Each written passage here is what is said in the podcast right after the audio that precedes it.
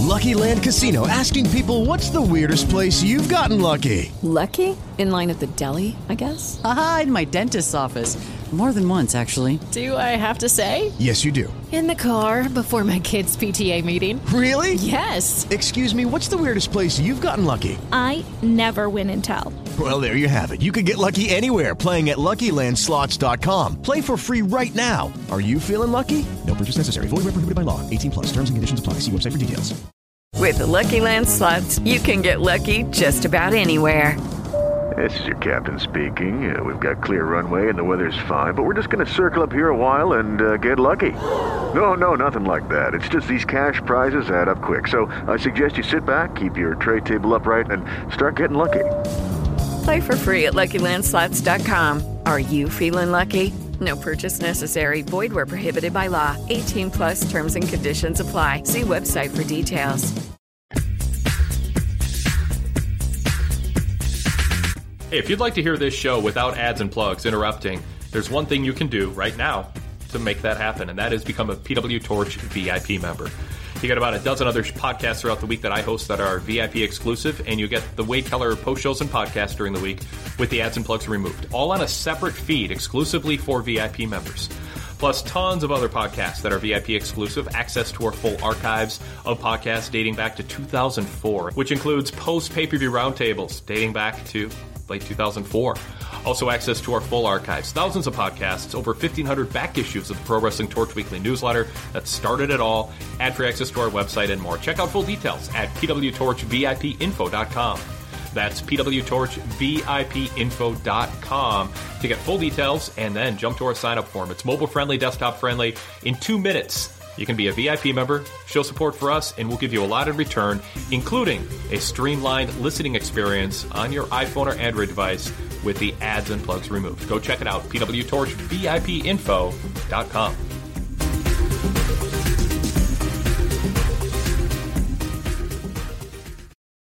Lucky Land Casino asking people what's the weirdest place you've gotten lucky? Lucky? In line at the deli, I guess? Aha, in my dentist's office. More than once, actually. Do I have to say? Yes, you do. In the car before my kids' PTA meeting. Really? Yes. Excuse me, what's the weirdest place you've gotten lucky? I never win and tell. Well, there you have it. You can get lucky anywhere playing at LuckyLandSlots.com. Play for free right now. Are you feeling lucky? No purchase necessary. Void where prohibited by law. 18 plus. Terms and conditions apply. See website for details. Hello, it is Ryan, and I was on a flight the other day playing one of my favorite social spin slot games on ChumbaCasino.com. I looked over the person sitting next to me, and you know what they were doing? They were also playing Chumba Casino. Coincidence? I think not. Everybody's loving having fun with it. Chumba Casino is home to hundreds of casino-style games that you can play for free anytime, anywhere even at 30,000 feet. So sign up now at ChumbaCasino.com to claim your free welcome bonus. That's ChumbaCasino.com and live the Chumba life. No purchase necessary. VGW. Void prohibited by law. See terms and conditions. 18 plus.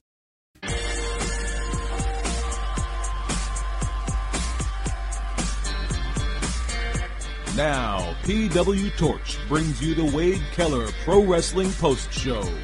It's time to talk this week's WWE Monday Night Raw. So, Brandon, um, uh, development in the Dark Order tonight. Buddy Murphy has joined. yeah, it uh, it felt a little uh, felt a little bit like uh, like that. I, I, didn't even plan to say that. I just it just came out. I mean, I I I, I thought about it, but you know, I thought about how it was similar. But it was like, yeah, I mean, that is the top story here. Is a WWE Monday Night Raw, Paul Heyman and company, they're outdoing the Dark Order to the point that it'll seem by the time AEW gets around to introducing the Dark Order leader, um, and and it's not going to be Marty Scurll, but it could be somebody else who's not under not available to show up under contract at the moment. Um, and by the time they get around to it and start accepting people, uh, more people, I guess, than a couple, you know, jobbers, it could seem like a rerun. But um, I was going to say on a serious note, but that is sort of a serious note. I mean, they kind of are outdoing them on one of their big storylines here. But uh, Seth and, in the AOP uh, defeat Big Show, Kevin Owens, and Samoa Joe with help from Buddy Murphy, who was just despondent at ringside after losing yet again to Aleister Black in another uh, competitive, crisp, hard hitting match. Uh, what do you think of that as a development for uh, for the Messiah of or the Monday Night Messiah, Seth Rollins, and uh, what this means for Buddy Murphy? Yeah, there's a lot to unpack there. I, I think uh, the the match as a whole, I, I, I, don't really understand presenting it as a fist fight when it was more or less a, a sort of a no disqualification match of sorts. It, it, I don't know. They they like to they like to kind of throw these strange stipulations out there, and they publish these rules to kind of get attention uh, surrounding it. But it just felt mostly like a like a no DQ match. Uh, so uh, that that was I mean that was fine. Uh, nothing wrong with the match in and of itself as far as the situation with Seth, I, I, think this is a dramatic improvement from from where he was the last time I was on uh, on a Raw post show. I think I think the last time I was on, I, I just flat out ha- had no idea what they could do with him at this point. And I think we're seeing uh, the best of a bad situation, and it's it's sort of turning into a good situation for them. I think AOP is working well as as Seth's henchman, and uh, I'm I'm intrigued by Buddy Murphy joining their ranks. It sort of felt a little bit more like a like a trio to me. Uh, you know, AOP is as sort of the two heavies behind Seth Rollins, kind of doing his bidding. But if they want to expand the group, I'm I'm open to seeing how they handle that. I was a little bit upset by the fact that Aleister Black didn't come to the babyface's aid. We we sort of you see that old WWE trope cropping up of of you know baby faces not really supporting each other in the face of of strong uh, heel dynamics. But yeah, I, think overall the, the this iteration of Seth Rollins has been a vast improvement. It's a vast improvement over his uh, whiny, sniveling heel character from a few years ago, and uh, I'm I'm really I'm really intrigued to see where it goes. Yeah, I, I, continue to be a big fan of Monday Night Raw. Um, I just, I really, this is a stretch of show, the longest stretch of shows in a row that I've enjoyed largely start to finish. I mean, you know, the wedding was the wedding. You know, I mean, it is, it is what it is. It continues to be what it is. Wasn't enough to drag it down uh, for me, and it was sort of a guilty pleasure, just given how weird it all was but surrounding it with with again, I just think this this optimization of an all star roster that that you know Paul Heyman has manipulated himself into it into attaining. Um, not that he would love to have Daniel Bryan or you know what I mean. It's not like it's totally lopsided, but I think what Heyman ended up with is a roster of wrestlers who who are benefiting greatly from the show that he is last I heard executive director of and has had growing influence on and continues to be behind the scenes coaching and directing and producing uh, wrestlers. Uh, I, again, I just thought, yeah, I, like what you said about Seth. This is a, a really good reframing of Seth. It is a maximum utilization at this point of AOP. They're not in the tag division, they are above the tag division. They are part of a top heel faction to let Buddy Murphy earn the respect of fans and show off in three stellar televised matches and put over Aleister Black, who benefits, but then end up in a better spot himself because of how hard fought, how, how the performances he put on in the matches, but then how you know the agony of defeat. You know, you're selling the idea that losing counts for something, and then he gets he gets to join uh, the Top Heel faction and and be in a, a relevant situation and not defined down or moved out of the moved out of the mix. Um, and on and on. You know, I mean, heck, Mojo Rawley's being utilized well and probably in the place he should be. You know, I mean, uh, Drew McIntyre continues to be really intriguing. They have him, I mean, almost by definition, positioned as a tweener. He's between a heel, AJ Styles, and a babyface Randy Orton.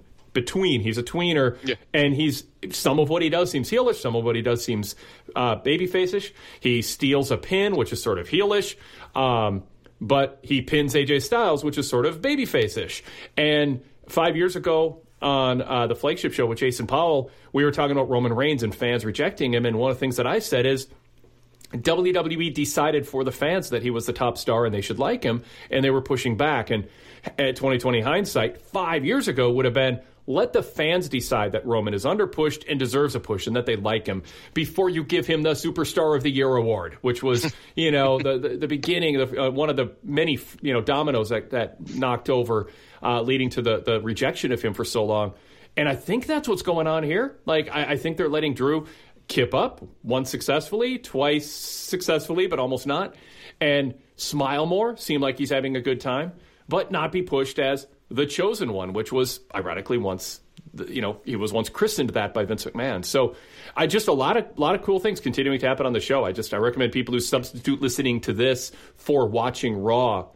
Um, give Raw another chance because I think you'll be uh, pleasantly surprised by it. And the ratings are, you know, looking good. Um, you know, relative to a year ago and uh, relative to last fall. So anyway, yeah, I just I thought this was another uh, good show. I mean, I for me to not be complaining about the show being too long is in and of itself an achievement. And I'm not sitting here thinking, oh God, this match is this show's too long. In part because of the shorter squash like matches that they're putting in there. That kind of breaks up the pace of the show and and adds some chances to see wrestlers do their signature spots, score big wins, and get elevated where you're left wondering what if they faced or what it would be like if they faced somebody tougher. So Lucky Land Casino asking people what's the weirdest place you've gotten lucky? Lucky? In line at the deli, I guess? Aha, in my dentist's office.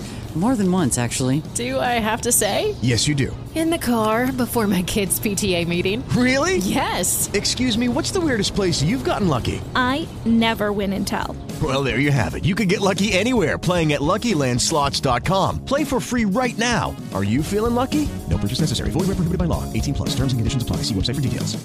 With the Lucky Land slots, you can get lucky just about anywhere. This is your captain speaking. Uh, we've got clear runway and the weather's fine, but we're just going to circle up here a while and uh, get lucky. No, no, nothing like that. It's just these cash prizes add up quick. So I suggest you sit back, keep your tray table upright, and start getting lucky.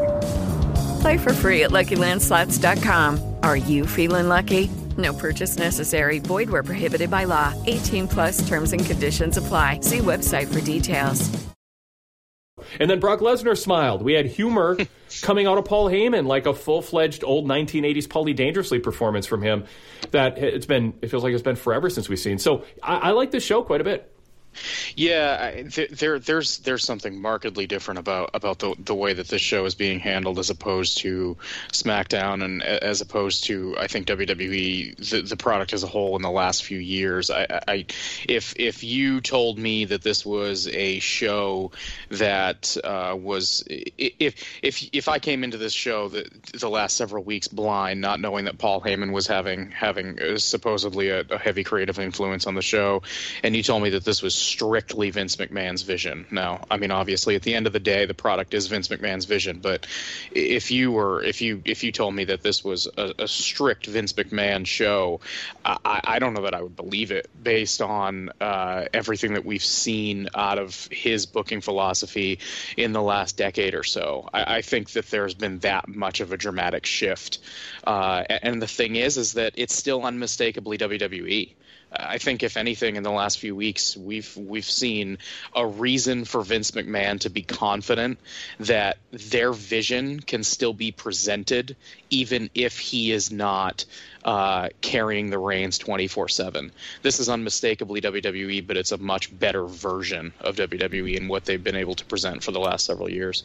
And part of it is just being able to recognize how to position the talent that they have in a much better way than they previously had been for years. Uh, again, I just, I mean, I, I look up and down. I mean, Randy Orton is being utilized better and more effectively than he has in a very long time. AJ Styles, he's had a good run. This is also good. This is a really good use of him at this stage of his career. Drew McIntyre already complimented that. Um, you know, Ricochet, he, he needs to just be able to show off what he can do against kind of a bigger, bully opponent and beat him in a short match. And he did that effectively against Mojo. He's not being overpushed, but you're keeping him in. uh, You're keeping him in the mix, so people go, "Oh yeah, I like his athleticism," and he's sort of waiting for that next thing to do. Um, I, st- I don't know what they're doing with Charlotte yet, so I just have to be patient. I don't know how I'm supposed to feel about her. Um, I, I wish Sarah Logan got put up more of a fight upon her return, so that's a thumbs down for me. Uh, but I'll keep watching. And yeah, I mean, uh, Brock and Heyman were more entertaining. We're seeing a lot of Brock. Uh, Bo- Bobby Lashley is being utilized in something prominent. Um, I did enjoy him complaining to Lana. I already beat Rusev tonight. Now I got to beat him again. Um, and Lana just sort of being uh, d- domineering. Uh, a few people came to mind who Lana might be based on, based on their behind the scenes um, reputations. But I, I won't. I don't want to go there. Um, so yeah, I mean, you know, you just roll through the show. I mean, Andrade and Rey. I mean, Rey has been one of the big success stories of the past couple months post Survivor Series, and um, in terms of getting utilized so well. And Andrade, I think, is getting and Zelina are being used in a way that I think we all hoped they would after watching what they did in NXT, and uh, they're getting so much out of Eric Rowan. Um, Samoa Joe gets to be badass babyface Samoa Joe, which I always thought was a natural landing place for him. Big Show as a novelty legacy act in an, in an important role. Um, so yeah, I mean, only, I mean, Kevin Owens, I feel is like maybe getting marginalized a little bit, not being the alpha and sort of sharing space with with Show, who's casting a big shadow, and Joe, who seems like a little bit stronger personality right now. But I mean, that's that's just guarded, hesitant criticism, if anything, you know, if, if, if it's even criticism. So, yeah, I mean, again, yeah, this is the strength of Raw right now is the pace of the show and utilizing talent in a way that you're not frustrated and feel that they're being underutilized and not recognized for what their strengths are. Yeah, I think uh, I think one of the biggest one of the biggest things is that there there were three key things that I that I didn't particularly care for on this show, and and that was the Bobby Lashley and Rusev match, uh, just the, just sort of the length of it. I thought it I thought it dragged, uh, and then the uh, the the way that Charlotte is is being booked in general, and I think you could uh, not so much that I disliked it, but I think you could make a case against putting R-Truth in the ring with Brock Lesnar in any real capacity. And I'm sure we'll get into that in, in more detail. But here's the thing. It, three segments like that on a three-hour show could sink an average Raw, and and has in the past. I mean, if this were an average show, like I think SmackDown is on a lot of occasions recently, we'd be talking most dominantly about those three segments and probably critiquing the show pretty negatively. But you can pretty easily forgive those little things when you, by and large, have a much better vision for the product overall, and by and large, a, a lot of good segments on a weekly basis. So, yeah, those those three things were were things that I didn't particularly care for, but the rest of the show is headed in enough of an upward trend that you know we will touch upon them and we'll talk about them, but they're not dominating the conversation and they're not dominating my thoughts about the show. Whereas Whereas, you know, not even a year ago, they they would have been the talking point. Yeah, yep. Yeah, I, th- I think the truth involvement with Lesnar is going to be polarizing. I, I enjoyed it, um, but I'm absolutely willing to listen to a case being made for why it, it wasn't the right thing at this time for Lesnar. The idea of of Lesnar becoming 24 7 champion and, and just basically holding the title forever um, was a, a kind of intriguing to me, but it turned out he just didn't. He just laughed at the belt and threw it back at Truth. He didn't want it, which in a way did kind of send a message. You know, I'm obviously this title's beneath me. Sure. And then it gave Mojo a chance to get a little mojo back and. Uh, as as such as that ever happens, winning a twenty four seven title. Um, but now this was this was was this the first twenty four seven title change that did not happen with a roll up, but actually involved violence. uh, maybe the first one in months. Yeah, yeah. first one I, I can recall in a while, uh, for for sure. Yeah, so I found that newsworthy. I, I got a kick out of of, of truth, and I enjoyed Lesnar. It, I wouldn't say Lesnar broke character, but I think the idea was that Lesnar that truth kind of got Lesnar to break away from just being so stern, um, and and actually having a chance to show some personality. And one of the things that I have noticed that struck me about watching NWA Power and, and the lesson that I took from it recently is everybody seems to be just having fun on that show without doing so in a way that undercuts the believability and intensity of the immersive environment that they create and the rivalries. I mean, you know, I mean, the, the Storm, all this stuff is, is fantastic, but everybody seems to be having a good time. And, and I know there's some issues um, with that company and some of the things that have happened and, and been said by Cornette and all that. Uh, but but one thing I've taken from NWA Power, besides really thoroughly enjoying a lot of aspects of the show, is it's really fun to watch a wrestling show where it feels like people are having fun and to a degree ad libbing sometimes. Um, and in NWA Power, there's a lot of ad libbing. There's a lot of people speaking in a way that feels like they're in a zone, but they're they're speaking extemporaneously knowing who what their character is and what the issues are they should speak about. And they have some talented talkers making that happen. And it's just amazing in 2020 talking about Ricky Morton adding cutting good promos as a wrestler. Uh, but it's happening. And Raw has this was a moment where it felt like Heyman and Lesnar had some fun. and Truth was kind of having fun out there. And some of the stuff Truth is doing, and I think is growing kind of tired and stale and repetitive. But I thought this was one of the one of Truth's more effective um, comedic segments in the role that he's playing. And then, you know, in the end, Lesnar was still a bully and, and slammed him down after having some fun. So I, I'm I'm at this moment a defender of that segment. I'm not trying to be uh, too I don't want to be too too open to criticism because I did enjoy it, but I'm willing to listen to some arguments from people who thought, um, you know, that that it was bad for where they're going with Lesnar. But I, I'm not so sure about that. Yeah, I, I, I sort of I sort of was indifferent watching it. I, I, I thought you know there were times where I was like, yeah, okay. I, I mean, I usually get a kick out of out of most R-Truth segments, and I chuckle at at least at, least the couple at least a couple of the things that he says, and and that was that was no different tonight. And I did enjoy Brock letting loose a little bit and having a laugh.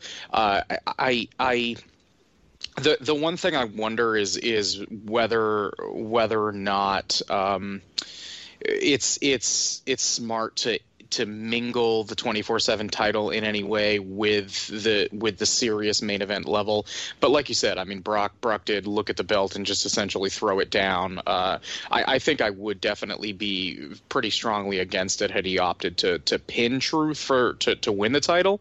But I, I think showing you know that the, the, the title is well beneath him and it's not really something that he was even interested in pursuing uh, makes is what sort of sort of keeps me uh, on erring on the side of you know this was this was probably fine. Um, and of the three things that I you know I said I disliked, I mean it, really the the the truth and, and Lesnar thing would be a distant distant number three.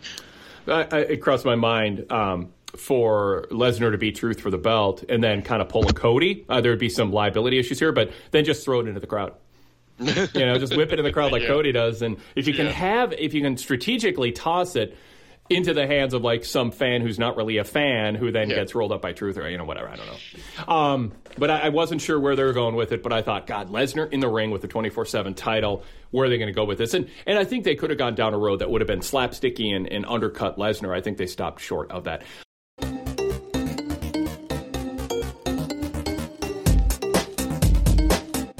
Aloha, Torch Faithful. This is Kelly Wells, host of PWT Talks NXT.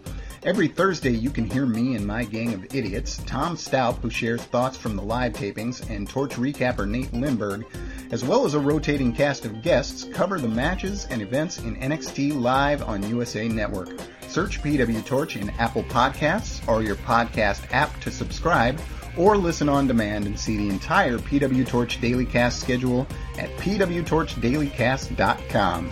Cheers!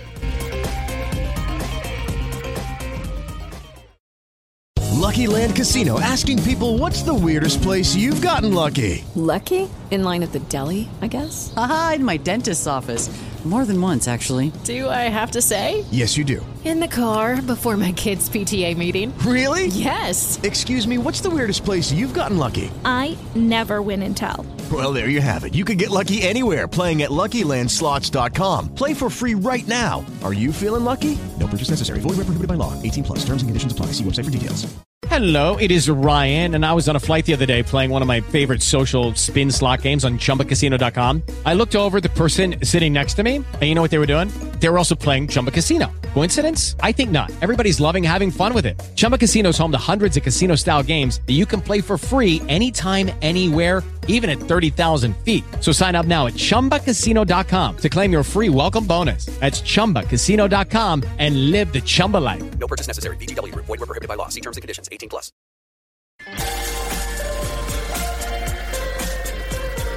Let's uh, let's pause, introduce ourselves, and give out the phone number so we can get some callers here, um, or get some calls in here. This is the Wade Keller Pro Wrestling Post Show for Monday, January thirteenth, two thousand twenty. I'm Wade Keller, host of the program, and I'm joined by Brandon LeClaire from PWTorch.com. He covers WWE Friday Night SmackDown every Friday night as an alt perspective reporter. So check out his reports with analysis and uh, detailed rundown of what happens every Friday on SmackDown, right alongside my reports on SmackDown every Friday at pwtorch.com. Uh, Brandon, welcome to the show. Thanks for having me. Glad to uh, glad to be here. This is my first uh, first Raw in a while. I've been doing SmackDown lately, so yeah, yeah, good to have you on, and, and we got a lot to talk about. Let's give out the phone numbers and invite a conversation with our listeners. 347 215 8558. If you're listening to us live at about 11:26 p.m.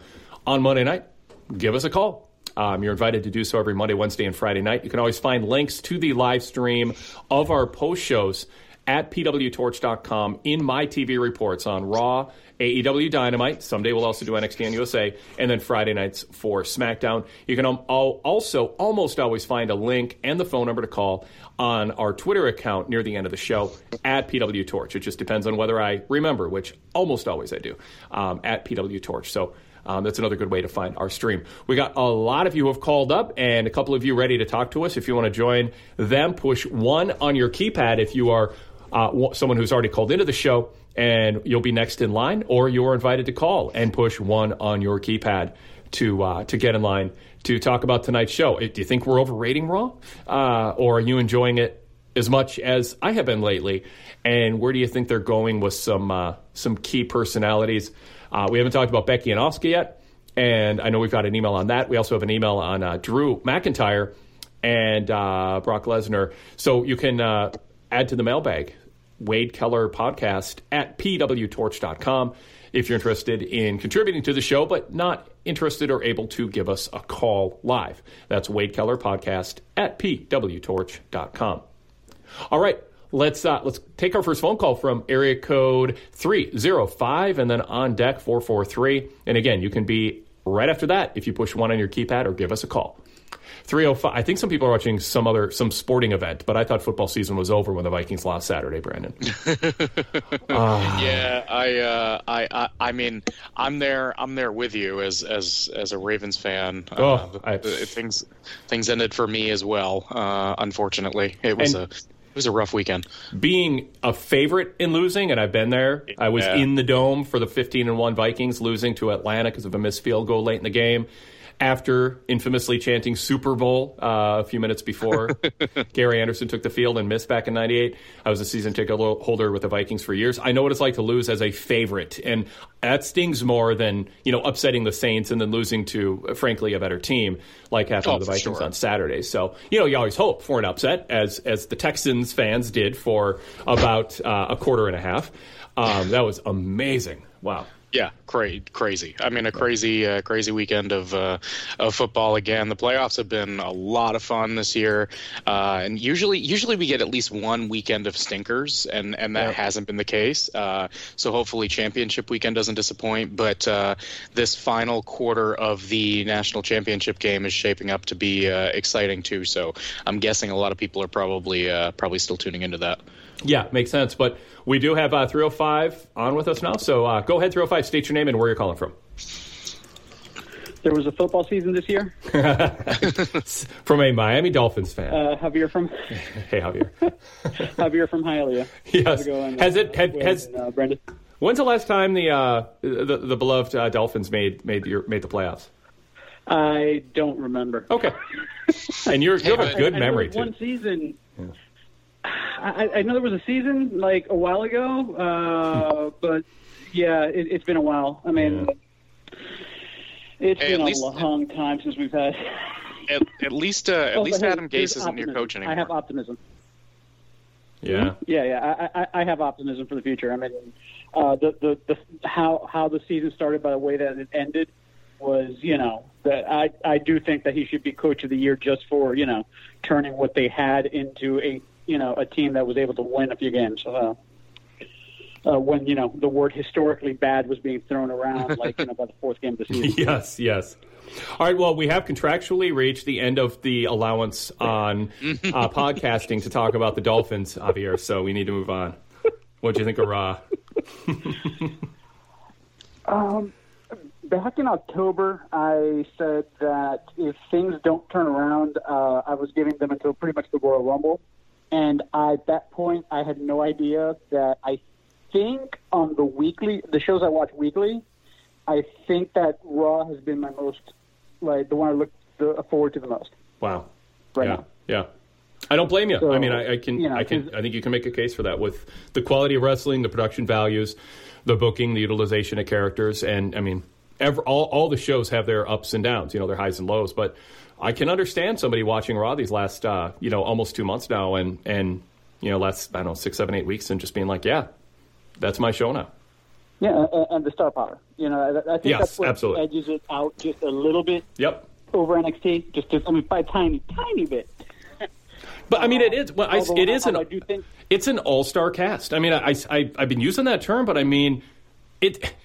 You know, I mean, Brock Lesnar and Paul Heyman, uh, and Heyman doing his mic work, and Samoa Joe and Kevin Owens and Rey Mysterio and Randy Orton all being utilized really well as baby faces, and Drew McIntyre with whatever they're doing with him, and Seth Rollins getting rejuvenated, and AOP and Andrade. I mean, and Andrade, it, it, uh, Aleister Black and, and Buddy Murphy and what they've been doing, and on and on. I mean, it really it is a really good roster, and that hasn't always guaranteed good shows, but those two things are coming together. Yeah, I, I, mentioned earlier, you know, thinking that this was uh, this was sort of unmistakably WWE's vision, but a good version of it. And and to me, I think that you know analysts of, of the product and, and people who follow closely always always kind of get the reputation for for being overly critical of WWE, and and rightfully so on occasion. But I, I think the product more or less has warranted that that type of criticism over the last decade or so. And and I am always have been and continue to be a- a big fan of WWE's overall vision for pro wrestling when it's executed well. And by and large, I don't think it has been for the better part of, of again the last decade or more. And and this is a good version. This is a good version of their vision. So yeah, it's been it's been really enjoyable. Hello, it is Ryan, and we could all use an extra bright spot in our day, couldn't we? Just to make up for things like sitting in traffic, doing the dishes, counting your steps, you know, all the mundane stuff. That is why I'm such a big fan of Chumba Casino. Chumba Casino has all your favorite social casino style games that you can play for free anytime, anywhere with daily bonuses. That should brighten your day a little. Actually, a lot. So sign up now at chumbacasino.com. That's chumbacasino.com. No purchase necessary. VGW Group. Void were prohibited by law. See terms and conditions. 18 plus. With Lucky Land slots, you can get lucky just about anywhere. Dearly beloved, we are gathered here today to. Has anyone seen the bride and groom? Sorry, sorry, we're here. We were getting lucky in the limo and we lost track of time. No, Lucky Land Casino, with cash prizes that add up quicker than a guest registry. In that case, I pronounce you lucky. Play for free at LuckyLandSlots.com. Daily bonuses are waiting. No purchase necessary. Void where prohibited by law. 18 plus. Terms and conditions apply. See website for details. Yeah, go ahead, Javier. Any uh, anything else specifically about Raw? Yeah, I mean- yeah.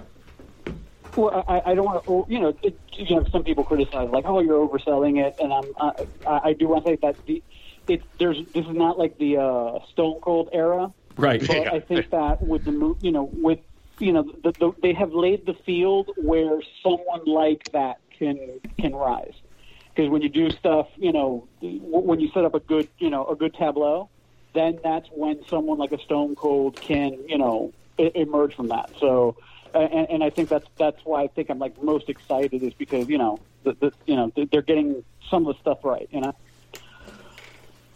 Um, specifically, uh, I, I think Drew has become one of my favorites right now with what you know, uh, with what he's been doing. Just the uh, how how light he's been, uh, how you know how, how personable he's been. You know, away from that, you know, I'm going to eviscerate you kind of thing.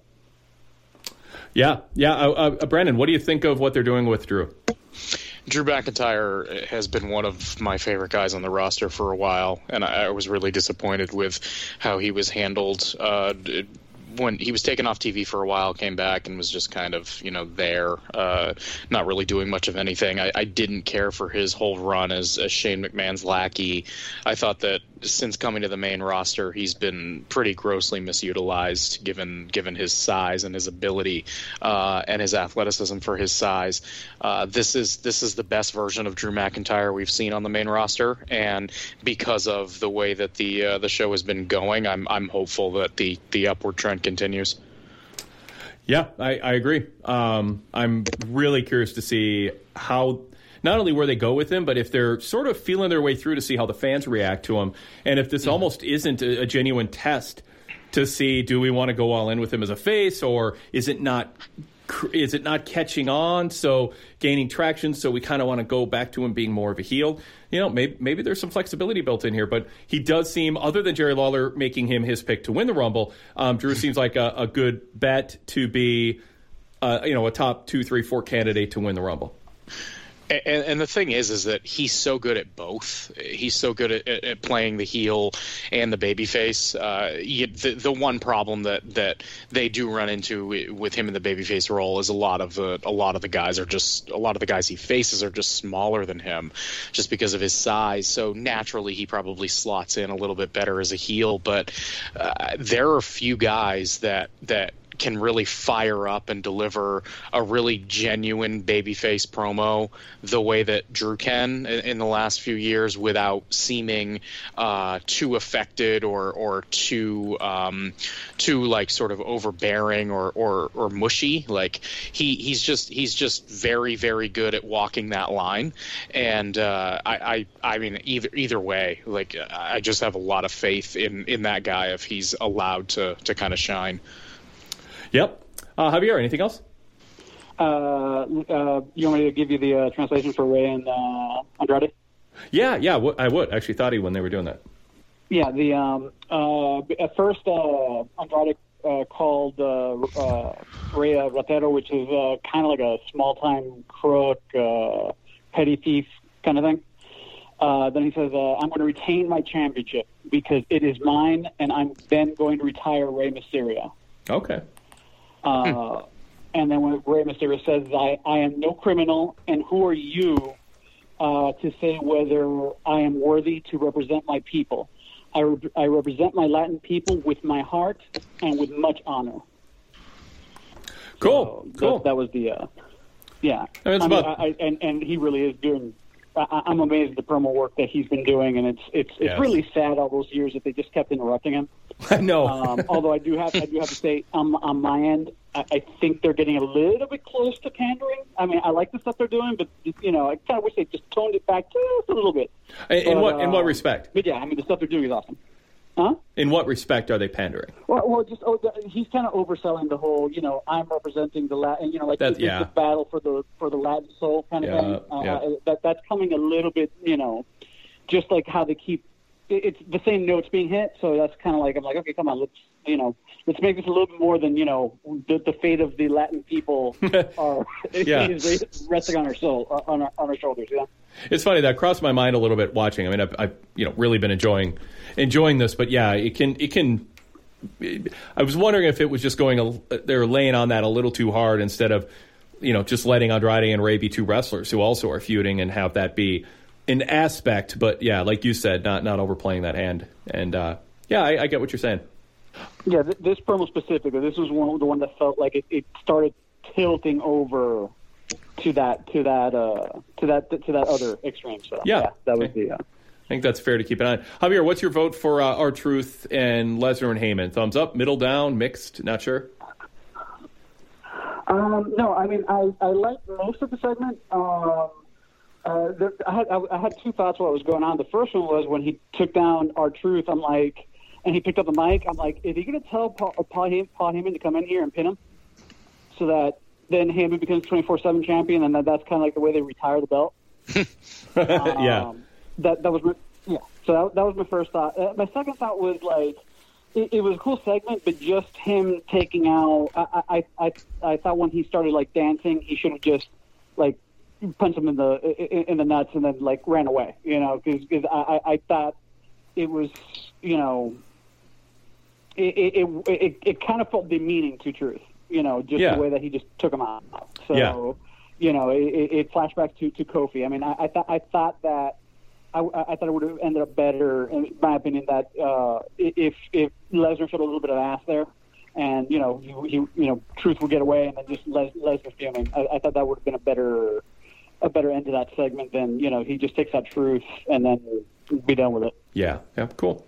All right, uh, thanks, Javier. Always good to hear from you. All right, uh, have a good one, guys. Take it easy. Sounds good. Yep. Uh, off to watch Hard to Kill I haven't seen that yet.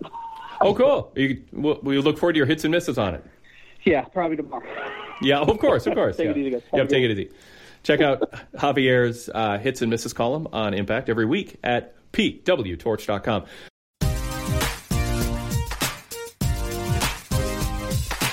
Every Sunday night, catch Wrestling Night in America on PWTorchDailyCast.com, hosted by me, PW Torch columnist Greg Parks. Each week, I'll welcome a co host from the Torch family to discuss the big shows in pro wrestling, taking your calls and emails. You can listen live most weeks beginning at 8 p.m. Eastern. On Sunday nights with a WWE or Impact pay per view, we go on the air at the conclusion of that pay per view. You can listen live, but of course, the full show is available for download on demand anytime shortly after it airs. Visit PWTorchDailyCast.com and click the live stream link to find the next scheduled live show link. Search PW Torch in Apple Podcasts or your podcast app to subscribe. Wrestling Night in America every Sunday, PWTorchDailyCast.com.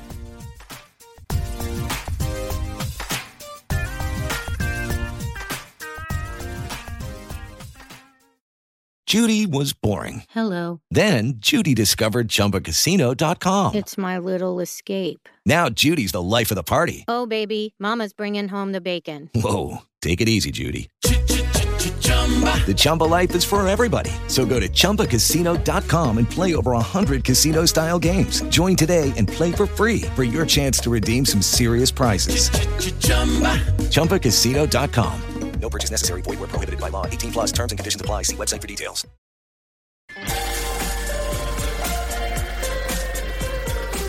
Okay, so I did something I almost never do. I turned on college football, and and there was a pass, and it was a long pass, and somebody caught it, and I was like, wow, okay, this is this is pretty good. Um, but I am so confused as a lifelong Viking fan and Packer hater because from a distance, LSU looks like they're wearing Packer uniforms. Up close, it looks like they've got a Packer helmet and Packer pants, but a Vikings home jersey.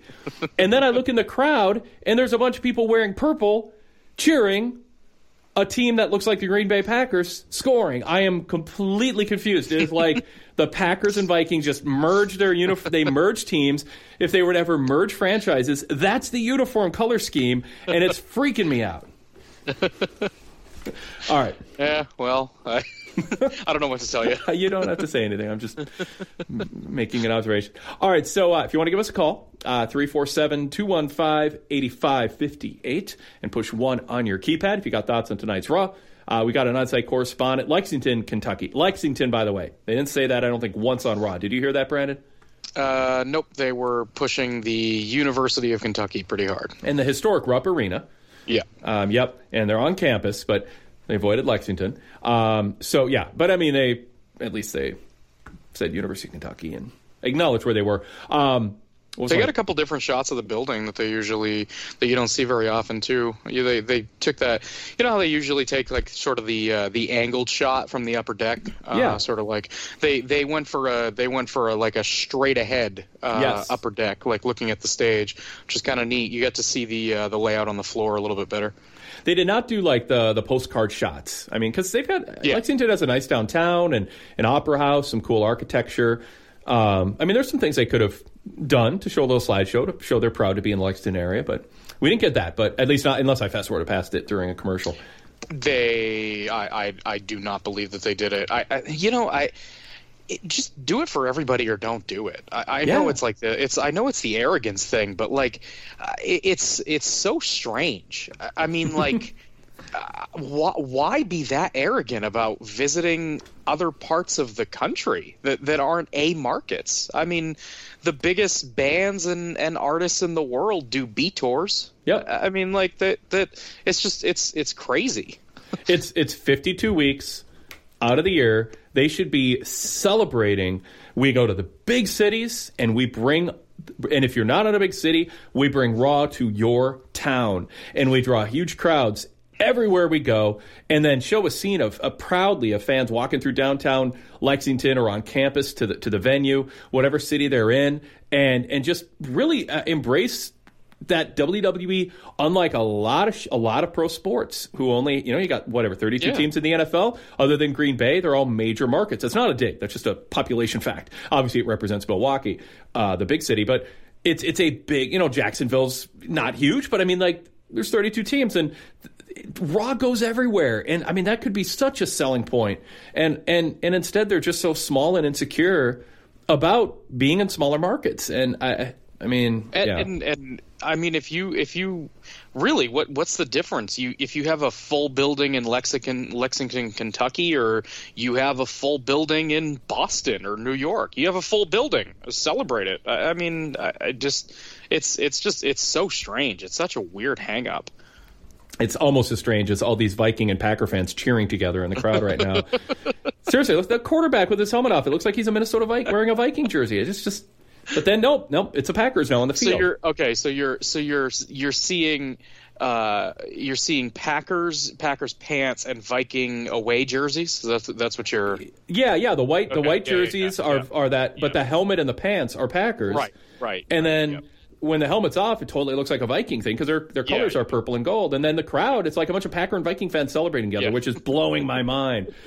Well, this it, this this is even it's an even stranger situation because uh, I don't believe this has ever happened. But this is a home game for LSU.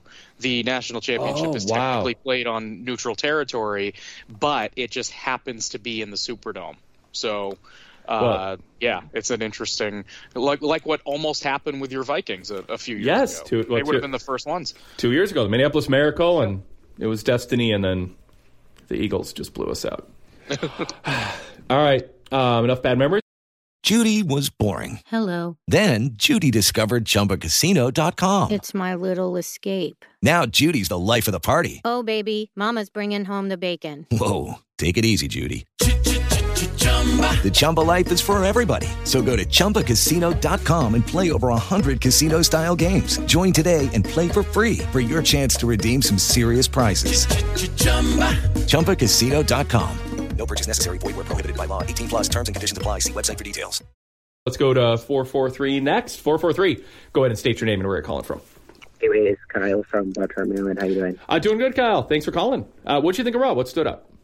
Um, that was yeah, that was really good. Um, I really t- want to talk about um the Becky Asuka uh project sign and Oh, good. Yeah, yeah. Um, I like um I like like even with mist in her eyes, she still cuts the greatest promo ever, and I thought that you know she's just so you know for Becky just wants to really so desperate and really convinced that she can defeat and wants to have Asuka in, in the past to let just defeat her and move on. I thought that promo that she cut with her eyes shut, it was just great. I just enjoyed that.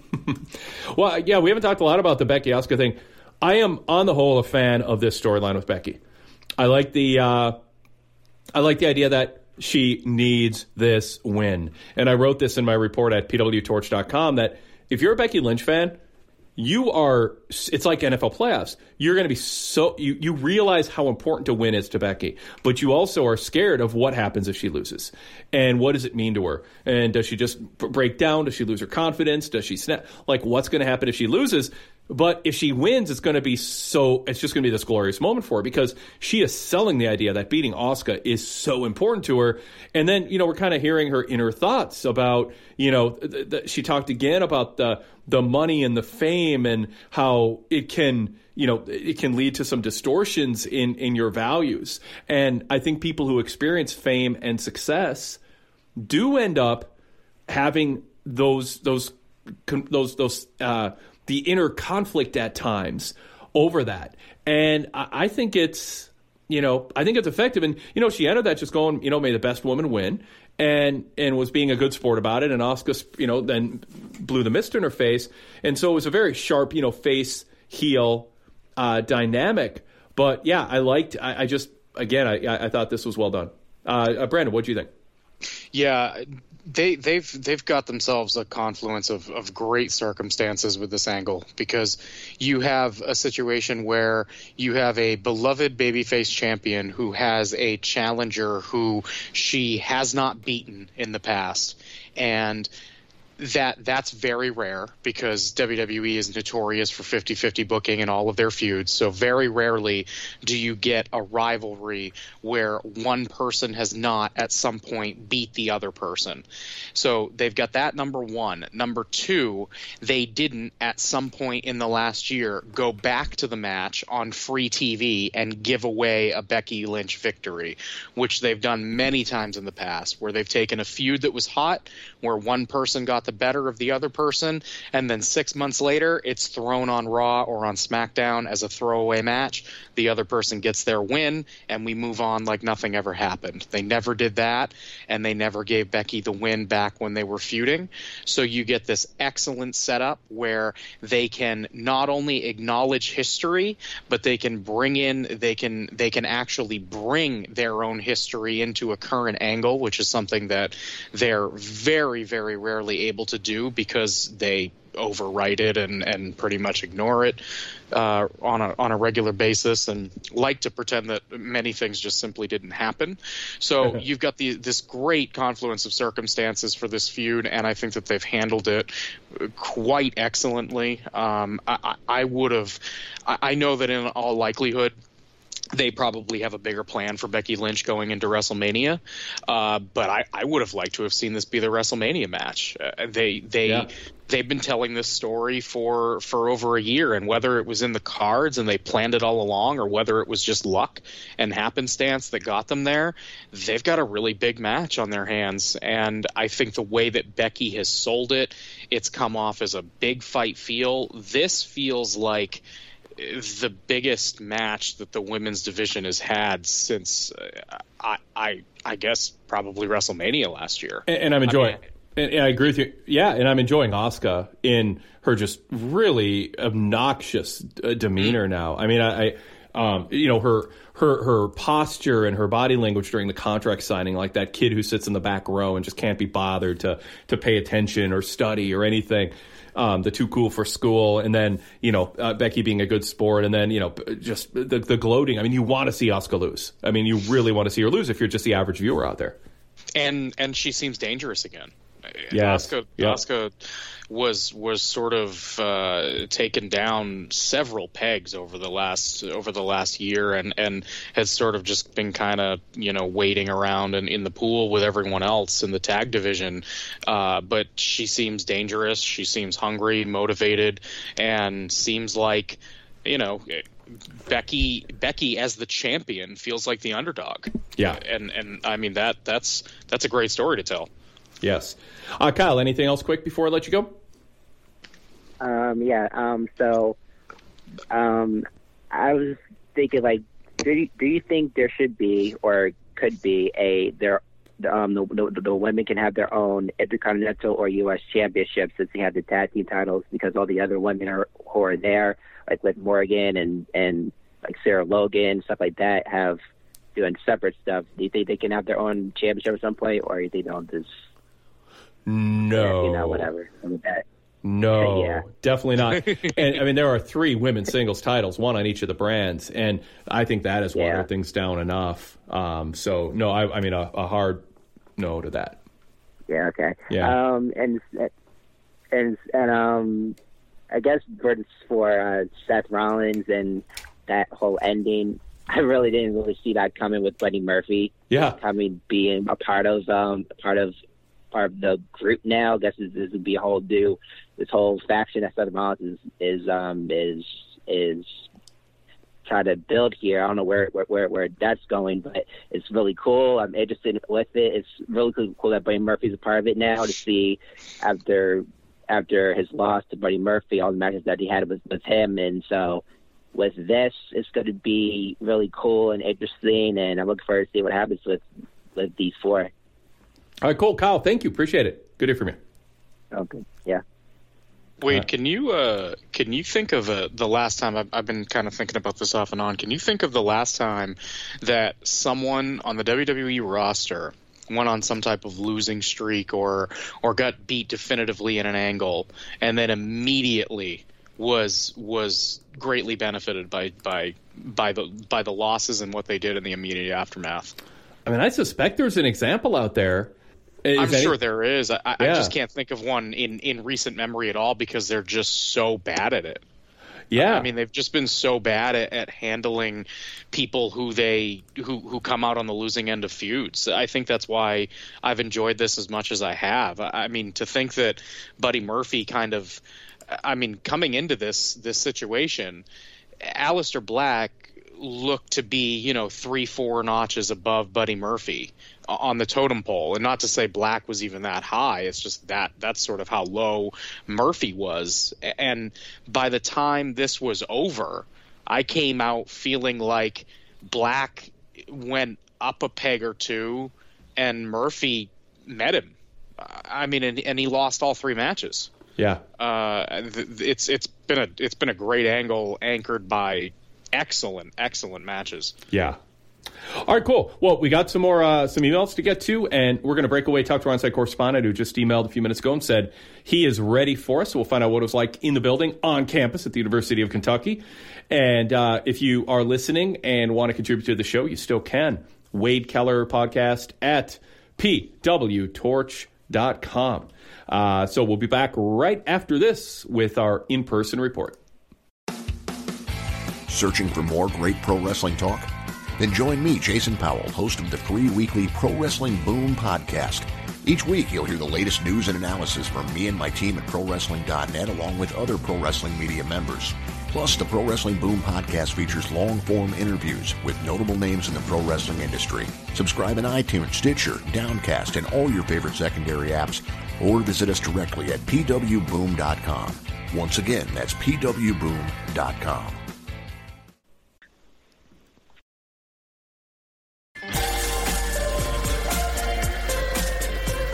All right, we are back with our on site correspondent who attended at the University of Kentucky. Uh, Jonah, can you confirm for us our speculation, and this is pure speculation, that the event took place in Lexington, Kentucky tonight?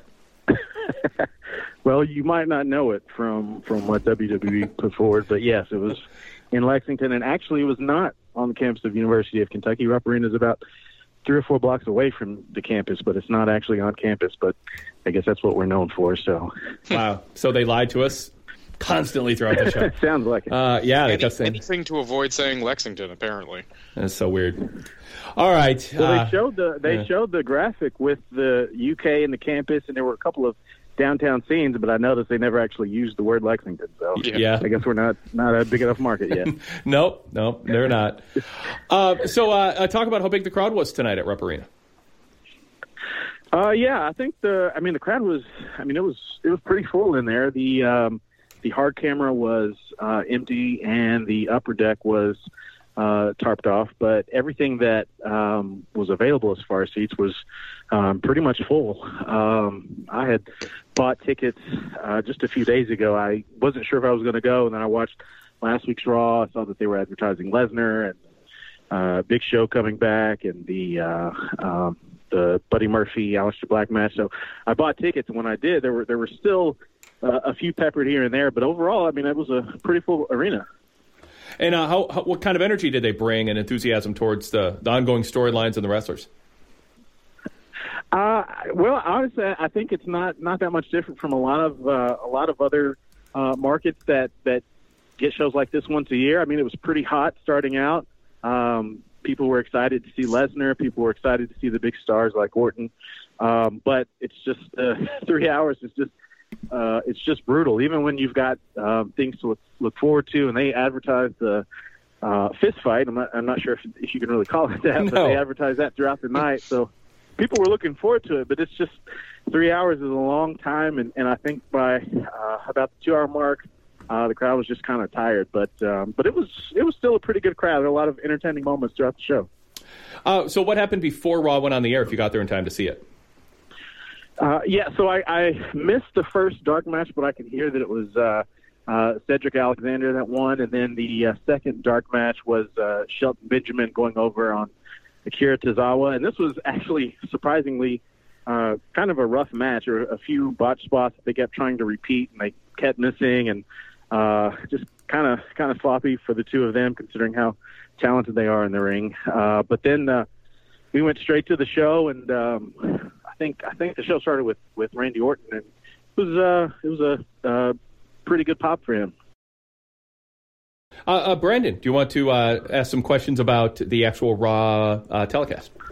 Yeah, just curious about uh, about the Aleister Black Buddy Murphy match. Uh, it was it was pretty late in the show. It seemed like the crowd might have been a little quiet for some of it, and I just wanted to see if you uh, you kind of had a gauge as to how well those guys are kind of catching on in markets, you know, kind of middle America markets like that, or if it was just kind of a matter of it, it being that late in the show, people were tired. I, I think it was like 95% just being late in the show because throughout the show, during the commercial breaks, people kept talking about the uh, Aleister Black Buddy Murphy match. People were kind of uh, whispering in the crowd, looking forward to that match tonight, even more than the the main event. So I think people were really looking forward to it. And then when the match was going on, people were really trying to get into it, but you could tell like people were yelling from their seats as opposed to up and down, standing up and down. But um, I mean, those guys. I mean, they both. Aleister Black is incredible to see live, and I mean, everything that he does is is snug. Everything that he does is uh, is believable. Uh, I mean, he sounds off on every kick, and it's. I mean, the, he he takes a crowd that's tired and, and dead, and and gets them at least paying attention. And Buddy Murphy, I mean, he sells like like no other right now. So, I mean, I think they did everything they could. It was just a uh, just late in the show, and um, it wasn't really a show with a lot of downtime. There weren't really a lot of spots where you could, you know, go to the restroom or go get food. It was kind of uh, up, up, up, and, and we knew that there were certain things that we were looking forward to. We were waiting for Lesnar, waiting for uh, the contract signing, which we didn't know about till the show started. Uh, so I, I think people just stayed in their seats the entire time. But by the time we got to the the Murphy Black match, it was just uh, just people starting to wind down. Yeah, I kind of had the same feeling about uh, the the the Rusev uh, Rusev Lashley match too. It, it it's feeling to me more and more on a weekly basis like the there's some interest in that angle as a whole, but that people don't really care to see the two of them wrestle in, in any real capacity. So if you could just talk about kind of kind of the reaction to that match and, and kind of the vibe you got from the from the from the arena. Actually, I actually took some notes tonight, and that was one of the notes that I made because at the beginning of the show, I don't, I don't know if you all got to see this on the on the broadcast, but they did a they they did like a, a rundown of graphics for all the things that we would see tonight: the contract signing, Brock Lesnar, the match, the fist fight, um, and when and I think the the Lashley Rusev uh, graphic was one of the last ones, and the crowd had had had been cheering each thing, and it was almost like a crescendo, and then they got to that, and it kind of went down, uh, and it kind of felt like what we keep hearing that the live crowds are just not into into this segment, but the the ratings are good for it. It was kind of like that here. Um, I, I mean, people were kind of into Lana and, and heckling her and stuff, but um, it just wasn't that exciting of a match. wasn't one that we were looking forward to. Um, and, and I thought that they had advertised that Liv Morgan was going to be out with Rusev, but then she didn't come out with him, so everyone just kind of kept waiting for her, and they kind of knew there was no finish until she came out. Um, so she finally did. The crowd kind of got back into it and started paying a little bit more attention. But uh, I think it's just another one of those things where um, the segments are interesting to watch, whether you find them entertaining or not. But the matches, just uh, at least for me, they don't really do it for me. Yeah, definitely. I, I'm curious as to as to how that that's going to go. Like on YouTube, for example, we know that the, these these Rusev and, and Lashley Lana segments have have been doing big numbers on on you know streaming platforms and whatnot. But I can't imagine that those people that are really excited about those segments are going to turn around to tune into you know a 12, 15 minute TV match between Rusev and Lashley that certainly by no means set the world on fire. It, it's it's kind of an interesting situation where because it's a pro wrestling program, these angles have to translate into matches at some point. But the the audience that they're that they're really entertaining with this angle is not really interested in the match, and the people that are there for the wrestling aren't really interested in seeing these two wrestle. So it's it's tough. It, it's tough when they do a storyline that's built around trying to bring in fans who don't like wrestling Mm-hmm. and expect because there's a non a series of non wrestling segments that they're intrigued by or interested in on a peripheral level that somehow they're then going to want to sit through a 13 minute like wrestling match and become wrestling fans. I I just don't know that, that I just don't think that happens. Yeah. That that's kind of what it felt like, um, and I could tell that this was going to be a, a uh, a match that felt like it was going at least two segments. I, I couldn't really tell how many it went. There were there were some slower points, but I, I guess I noticed from watching uh, Lashley and Rusev, and then just a few minutes later watching uh, Black and Murphy, it just felt like, I mean, two younger, hungrier guys that that were just, uh, even though it's a, I, I guess a match on Raw, it has no consequences or anything, no bearings on anything, nothing's on the line, but just felt like the the Black and Murphy match and all of those matches have just been you know, two guys that are really trying to put on a show and entertain the crowd and, um, you know, give it their all. And I felt like with Rusev and Lashley, uh, it was just whatever the opposite is. That's that's kind of what that match felt like.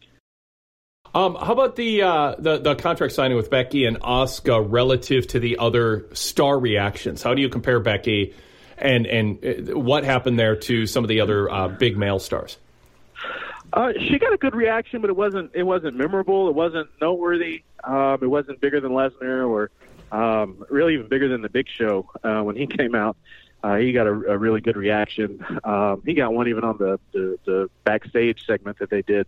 Uh, the the Becky segment was okay. Um, where I was sitting, I was kind of uh, they had their their backs to me, but the the I guess the thing I would say about it is it felt like it was going to be a longer segment. So uh, after she sprayed the mist in, in Becky's eyes, we could kind of look up and see that that they hadn't gone to camera. So we kind of knew something more was coming. Um, and we kind of saw them pushing a microphone into that huddle of, of referees that were attending to Becky. but for me, the believability of this, I mean, you were just, you know, face to face with this person that you're getting ready to fight, and you've got this this blood feud that you're you're developing, and she spits this mist in your face and she and Becky was kind of screaming and selling it like really burned her eyes. They were pouring water in her eyes from ringside. And then she gives this weird monologue that was clearly um, pre-written and rehearsed. Was like that's that's just not what anyone would say right after you know someone their mortal enemy blows mist in their face, and just kind of took a lot of the crowd out of it. There were still some some folks that were cheering for her, but uh, it just I think I lost uh, a lot of uh, believability and credibility for that segment when she started talking as if the last five minutes just hadn't happened. I, I want to uh, insert some breaking news. Javier did email and say that R-Truth and Lawler both did mention Lexington. Um, so oh. I know I, I'm I I did not hear that. Well, I'm sure I heard it. I just didn't remember it. I was focused more on you know the announcers when they're talking about the city. You know uh, Vic Joseph and that um, at the beginning and and then in the graphics. But apparently it slipped by me, and and I, I am going to believe Javier here, even though it is. I, I, I would still consider it unconfirmed until I hear it with my ears. But oh, okay. but credit to you. Do, do you remember R-Truth saying it during the promo? I do not remember. Oh, yes, he did. He did say it when he he was going through the I guess the name of the twenty four seven title. Oh, uh, he got it the, on the way to Lexington, oh, Kentucky. That's, that's it. Yeah, yeah. Okay, he did say that. Now, now I That's consider right. it confirmed. Yes, now it's confirmed. They And I think I think Drew shouted out at least Kentucky. I don't know if he said Lexington, but he did ask Kentucky if they wanted the, them to keep talking or to fight. I think it was uh, just at the very Kentucky uh, because I was thinking Okay. like that's a sign of him going babyface is that he gets to say the name of the city in a non-derisive Yeah. way.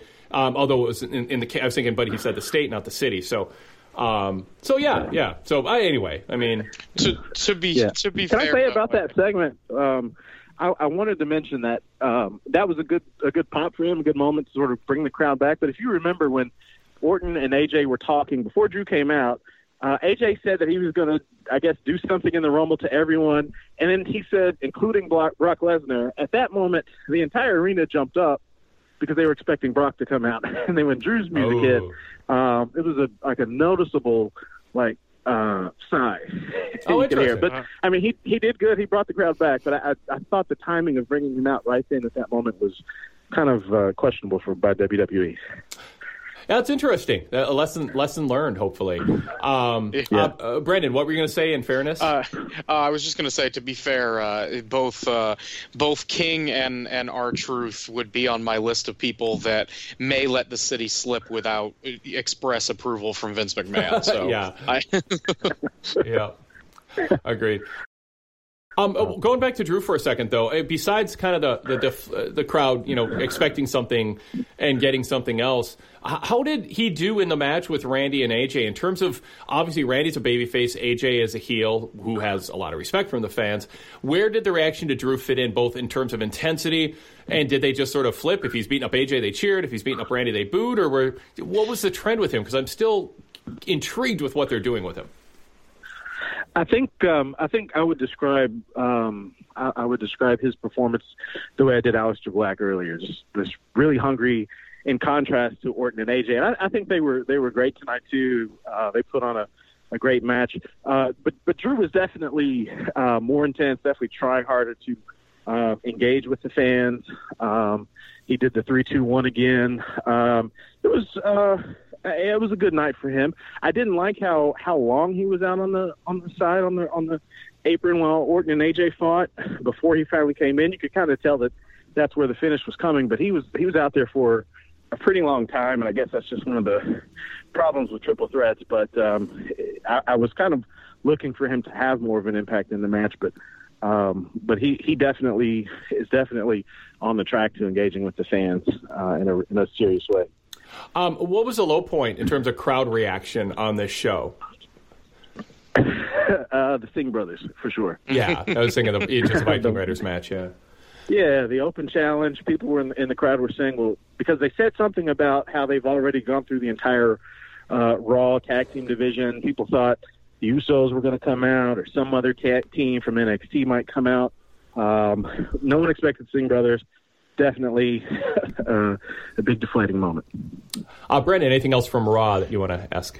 Uh, I was just going to say the, uh, the the the Viking Raiders continue their their their awful pro, uh, promo cadence that just makes them seem Oh. like total just a comic book act, which is sad because they're they're both they're they're so talented. But Yeah. yeah, that that you could you could hear you could hear a pin drop on TV when the Singh Brothers came out. Yeah, absolutely. Yeah, for sure. there were there were two other things I had made notes about. Wade. Yeah, yeah, talk Uh, about it. The um, the the the Lesnar segment with with R-Truth. Um, I guess I was so skeptical of what WWE might do that I didn't even think that Lesnar would be there live. I, I knew they were advertising, but I thought it'd be a, uh, an interview or something. Um, so it was kind of cool when he did finally come out. Um, but that segment, I think, was probably the most entertaining on the show uh, because people realize if, if Lesnar's not actually going to, you know, be there and fight somebody, then, you know, this was probably better than the same old, you know, 10 minute uh, Paul Heyman promo. Uh, Truth was hilarious, and it felt like, at least from where we were sitting, that Brock was genuinely laughing at R-Truth. It wasn't just playing on; that he was he was really having a good time. Uh, the whole crowd was laughing and entertained, and it wasn't it wasn't like people were groaning when R-Truth came out. It was, you know, it was intriguing. Like, okay, we're going to see something funny, but um, it, it was definitely more entertaining than anything he's been doing in a while, and anything that Brock usually does when he just comes out and stands. So I think the crowd really appreciated that, and they clapped for R-Truth uh, during the commercial because um, it, it was, at least in the arena, it was really entertaining, even though it was kind of kind of silly. Um, uh, anything else that you took in notes or that you want to bring up so we don't get past asking you that? Yeah, no. Uh, the only other thing, uh, the Rowan, the Rowan thing, they keep teasing with the the thing that's in the cage. Um, that that I think is a good idea because it was a horrible spot in the night. It was near the end of the show, so people were paying attention just because um, everyone wants to know what's in the cage, and I think that, that that's helpful. I don't know if if the reveal is then going to be a dud. My my theory, Wade, and I've been wanting to write into the um, to the fix and ask what what Todd you and Todd think, but I think that it's a snake, and I have this idea that they're going to try a new snake gimmick with someone like they did with Jake the Snake, but be something different. Um, I'm not so sure now that um, today I think he stuck his hand in there and it came out bleeding, so I'm not I'm not really sure what that means, but um, I, I did want to say I think that that is is at least intriguing. I don't know if it's going to pay off, but the the build has definitely got a lot of people interested. I could I could tell that. My theory is it's a leaky red pen, but I'm not sure. Yeah, Um, that's, that, that's the deflating thing I was talking about. yes. Um, any, did you notice anything that surprised you just from being there in person about the way the TV show was run? Um, I don't know how many live TV events you've been to, but I you know, usually it's something you know that sometimes jumps out to you, like, oh, that's what happens during commercial breaks, or this was interesting what they did to keep the crowd engaged, or anything like that. So I've I've I've been pretty regularly over the years, back since the Attitude Era um, through now. Obviously, Kentucky had a, a several years where they weren't getting any any um, wrestling shows because of a law or something that had to do with uh, blood or I don't know what. But uh, we just started getting live shows back a couple of years ago, so I've been going. Went to SmackDown, um, I think last year. Um, it is definitely more sterile than it used to be when I was younger, uh, and I would go to the shows. Um, it's more um, kid friendly. A lot of the people that I tend to um, fast forward, a lot, I could tell the kids were really engaged in. Um, I also thought it was kind of interesting how it seemed like WWE had, had tried to put the Kentucky folks out there. Uh, Ricochet, they shouted out his hometown, Sarah Logan. Um, but then with Sarah Logan, they kind of um, beat her pretty quick with Charlotte and didn't seem like they were actually trying to make her look good, but they wanted to get that initial crowd reaction. Um, she was pretty popular in the crowd and people wanted to cheer for her. Um, so I was kind of confused as to why they, you know, wanted to draw that attention just to um, treat her the way they did. But um, you know, Kentucky, I think, is one of those places where where you have a lot of lifelong fans that have been watching wrestling for for years and years, and um, they do get pretty excited when the shows come. But um, this was my first three hour show, and it uh, it's just it's just a different animal. I was I was pretty tired myself, even though I was looking forward to everything. Um, I will say the fist fight people were just so excited that they got to see the um, people. They they came out. I think Samoa Joe went straight to uh, the ring to get uh, a table. They brought kendo sticks to the ring, so people were excited, and they just kind of excused the fact that there was nothing about this match that was actual fist fight, um, but it was just kind of chaos and carnage, and you couldn't really keep up. So um, people people dug it. We all were very confused though because Buddy Murphy was still sitting at the ring uh, ringside the entire time, and I couldn't tell if he was hurt or if they were even acknowledging it on the crowd until they got to the point where Seth was crawling to him. So I wasn't really sure why he was there or why he stayed there, but um, then it became obvious he was going to get involved in the main event. So, uh, what happened after Raw went off the air? Um, that was it. After after the show went off the air, uh, it, it, it was where The match ended at like um, ten fifty six. So we kind of thought something else was going to happen, um, but they just stood around for about four minutes and and and held their hands up. But after that, um, they played Big Show's music and he waved to the fans, and uh, we left. They they had advertised for the main event the the same same match that they advertised tonight. It wasn't a fist fight, just a six man tag. So um, there was no dark match afterwards. They uh, yeah they, they're, they're um, now, was, everyone just kind of stood when the match ended. No one it, it felt anticlimactic when when he curb stomped Big Show. Felt early, and um, people didn't really know what to make of it. What to make of the Buddy Murphy thing? They just it was a lot of confusion. Yeah, well, what they're doing now at the end of Raw, and, and I think it's good for television, is they're announcing next week's matches, and then they go back to the ring after that for the celebration. So um, I'm an advocate for at the end of a show saying, "Hey, you know, if you enjoyed this show, here's what's coming up next week. You got a whole week to think about it and and talk about it." And so that's what they do. So that takes you know 30, 45, 30 to 45 seconds, and so yeah, there's like this weird stretch where the you know there's a longer celebration and then they close the show with a celebration. So um, it is interesting to hear what it's like in the building because it does feel a little strange when the show's you know when you're used to the climax coming right at the at the top of the hour at the end of the show. Well, that that that um, promo that they did tonight at the very end, where they showed the four or five graphics for next week, uh, the ladder match, people were really uh, bummed that they didn't get to see the ladder match in Lexington. um, that that sounds like an awesome match, but that that thing that that 30 second promo for last week was what um, got me to go ahead and buy tickets that I wasn't oh wow otherwise going to buy. So um, I think they're doing something good there. I'm with you, Wade, on how Raw has been better, more watchable, even though there are still some some problems. Um, it's it's definitely better, um, but it, it just didn't have the big star feel um, like like it would have to see the Fiend or to see Roman or Daniel Bryan.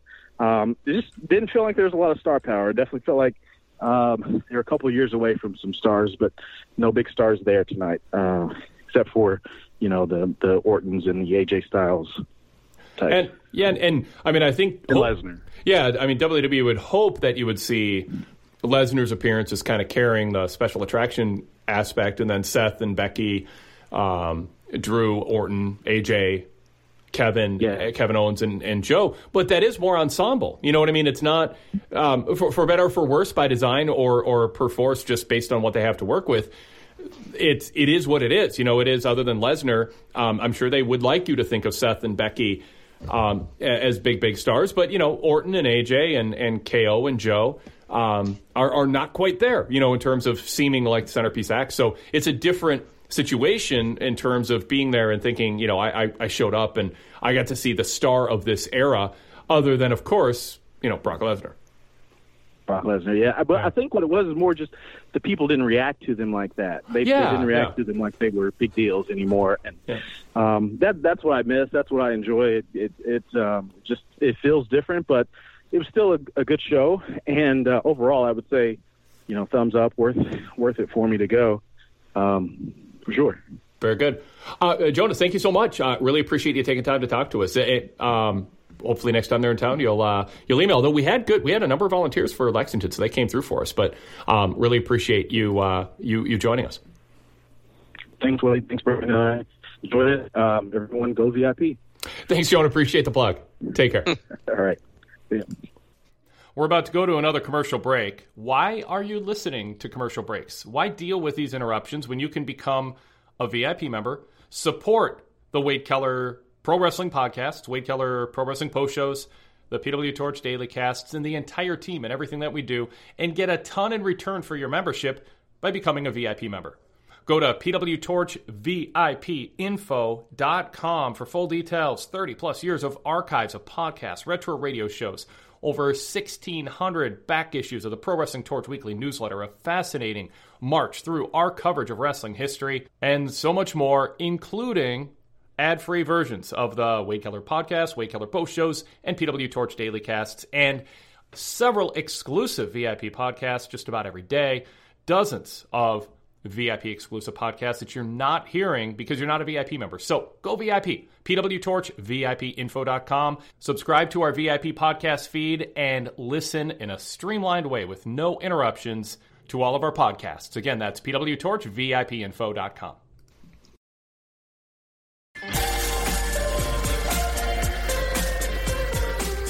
All right, we are back for the mailbag segment of the program. Uh, let's uh, let's dive into the mailbag, Brandon, and begin with uh, Josh from Kansas City.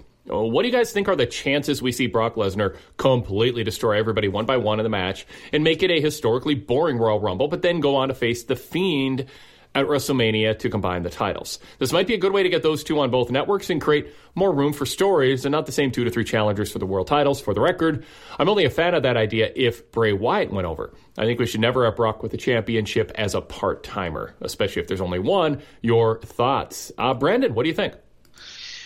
Uh, with Brock entering at number one, I, I- don't think that I I don't think I like it, I, I- and I don't I don't think that I like having a single title right now, especially with uh, Brock Lesnar around, uh, because of the the tendency for WWE to put that title on him. I, I just worry that we would be back in a situation where we have a part-time champion and, and then we have two shows that don't have a champion. And I, I i worry about that.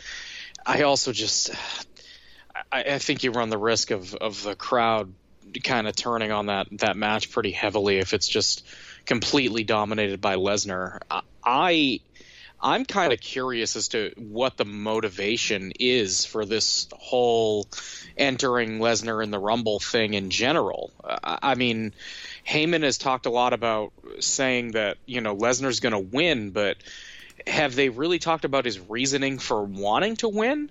I mean, has he stated at any point that his goal is to is to you know be able to go challenge for the the Universal title too? No, Or is no. it just- I, I think. I think they're by design leaving that unanswered for two reasons. One, he's going to win, and it's that's the hook. Is you know, did he do this to prove that he just wanted to the Rumble and can beat 29 people in one night and have that as a bragging point and on a bullet points of his resume, or is it because he does want to utilize that to to challenge? For the Universal title, or is it so he can dictate who his opponent is and avoid or, or is it just something that won't make sense from Lesnar's standpoint because they actually want someone to challenge Lesnar who isn't going to be in the Royal Rumble in some sort of, you know, uh, special attraction outsider situation? I mean, it could be all kinds of things. I think Heyman has just said, you know, we just want to make history, and there's not a single opponent worthy of Lesnar, so he's just going to sort of preempt WrestleMania and just beat 29 people in one night. But I guess like even even that perspective, even Heyman's, Heyman's perspective, there is he. I mean, what's the history? Is it because he's the champion doing it? I mean, people have entered at number one before and won. So is it just the fact that he's the champion and he's choosing to be number one? So that, yeah, I think it's a combination of all of that. I think it, Okay. I think it's a totality of he's Sure. a champion, he's volunteering to be number one, and he's a cha- he's a champion who's entering the Rumble, and he's choosing to be number one. Yeah, yeah. I, I mean, I, that it works. I guess it's it's intriguing. I- Yeah, I mean, yeah. I'm, I'm I'm certainly not I'm certainly not down on the idea because I think it's interesting and it makes the Rumble interesting.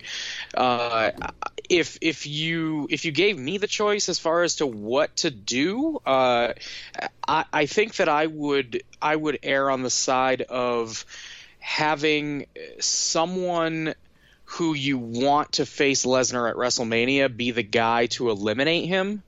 And then that guy doesn't need to necessarily win the Rumble. So, so let's just say, let's just say it's Drew McIntyre, for example. Uh, McIntyre eliminates Lesnar after Lesnar dominates for a good portion of the match. Drew doesn't win the Rumble. Whoever's going to challenge on the SmackDown side of things, say Roman Reigns, wins the Rumble, and then Lesnar is sort of on this quest to prove that he can beat Drew McIntyre, and so he requests the the match for WrestleMania. I, I think that's the way I would go.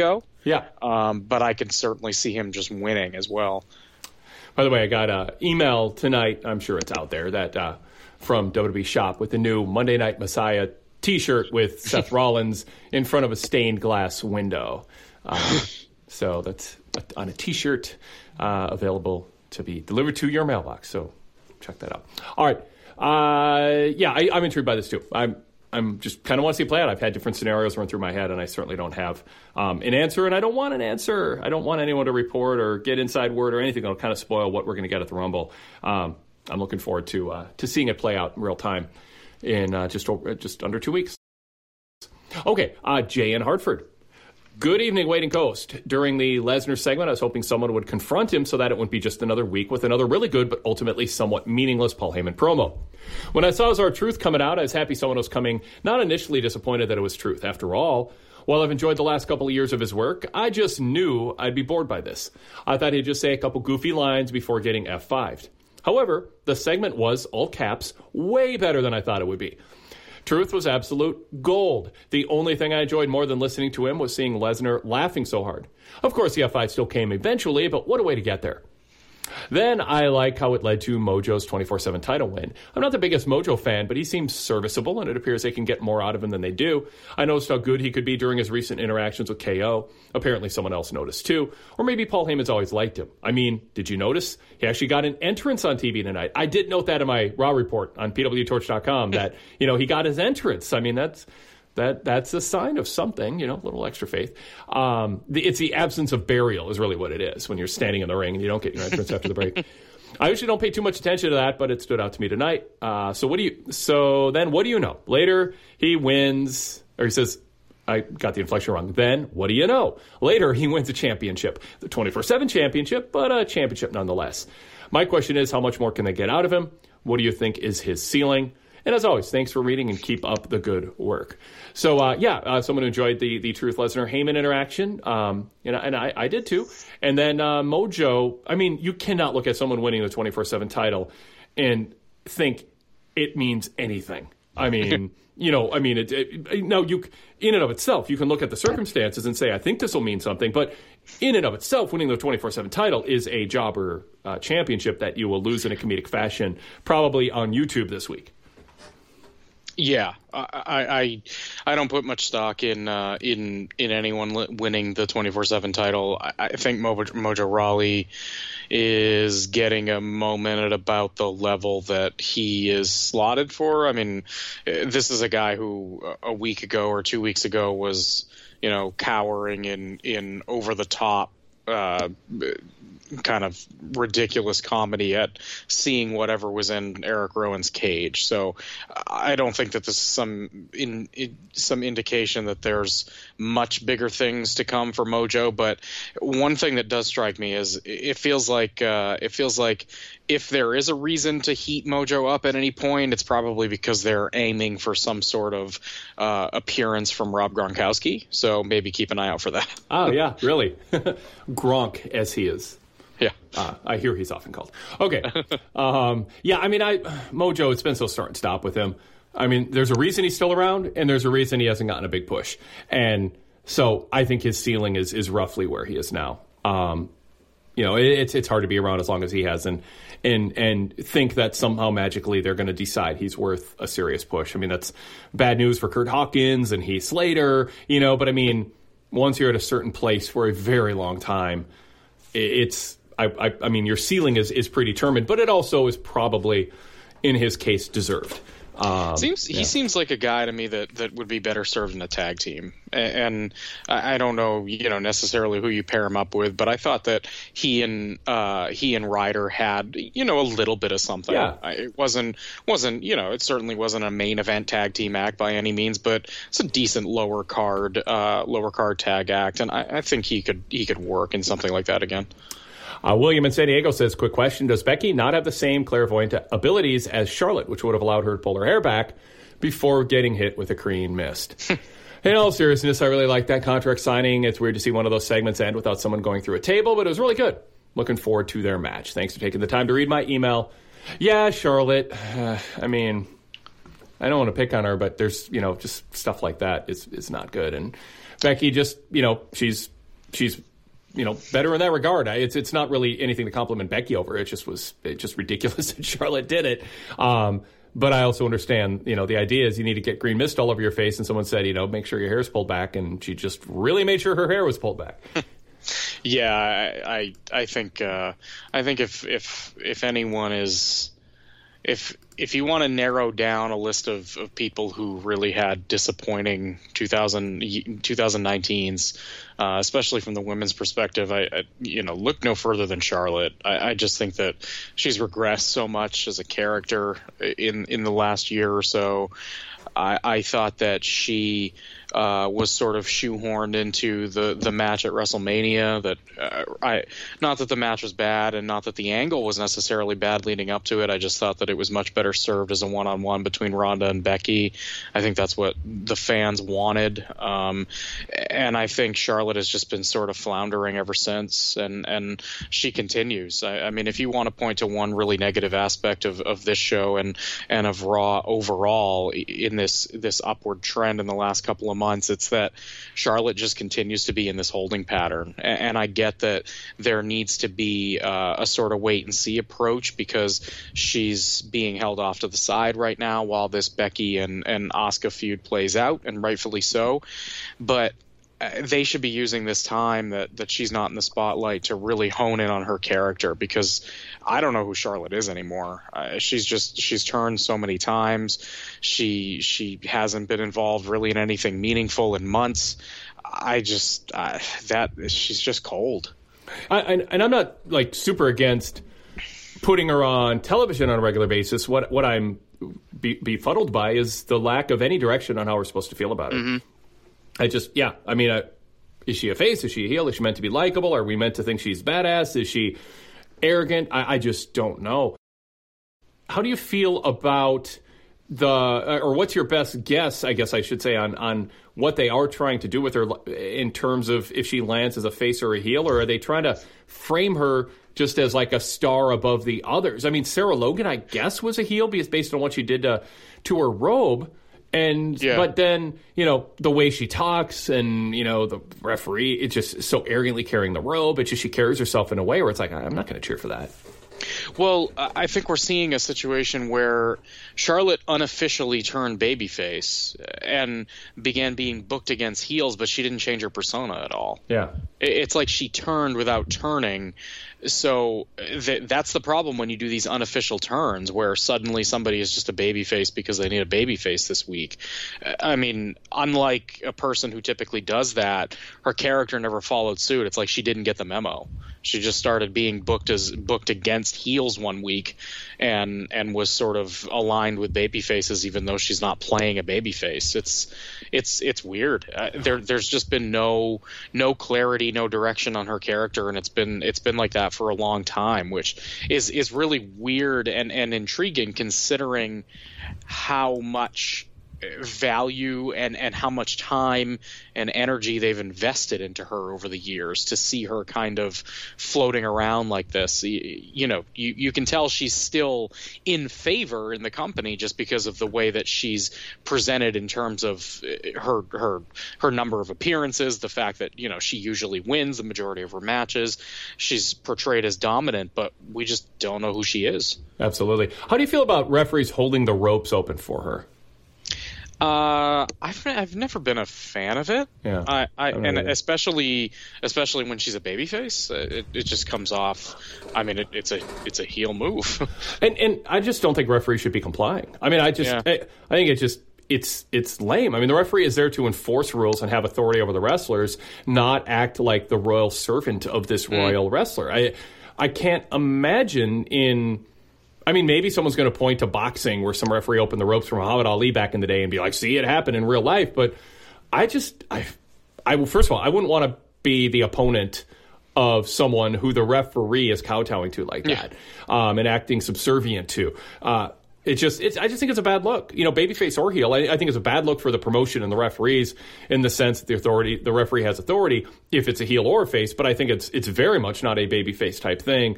And yeah, I just, I don't know. I mean, I don't think it crosses Vince McMahon's mind because he just sees referees as these sniveling, you know, non-athlete wannabes who are just there to hopefully not have their name ever mentioned on TV. But yeah, name nameless, faceless. it's just yeah, yeah, the referees. Yeah, it- yeah, go go ahead. It, yeah. No, I, it's just it's just weird. I, Charlotte Charlotte spends you know most of her her WWE career fighting against the tide of of being compared to her father, but really when you look at her gimmick and her mannerisms, I mean, uh, everything is everything everything about her is set up to be a spitting image of Ric Flair. Uh, I mean, it's just it's weird. Uh, It it's been weird with her for forever. Really, I don't think we've ever had a clear definition of of who that character is.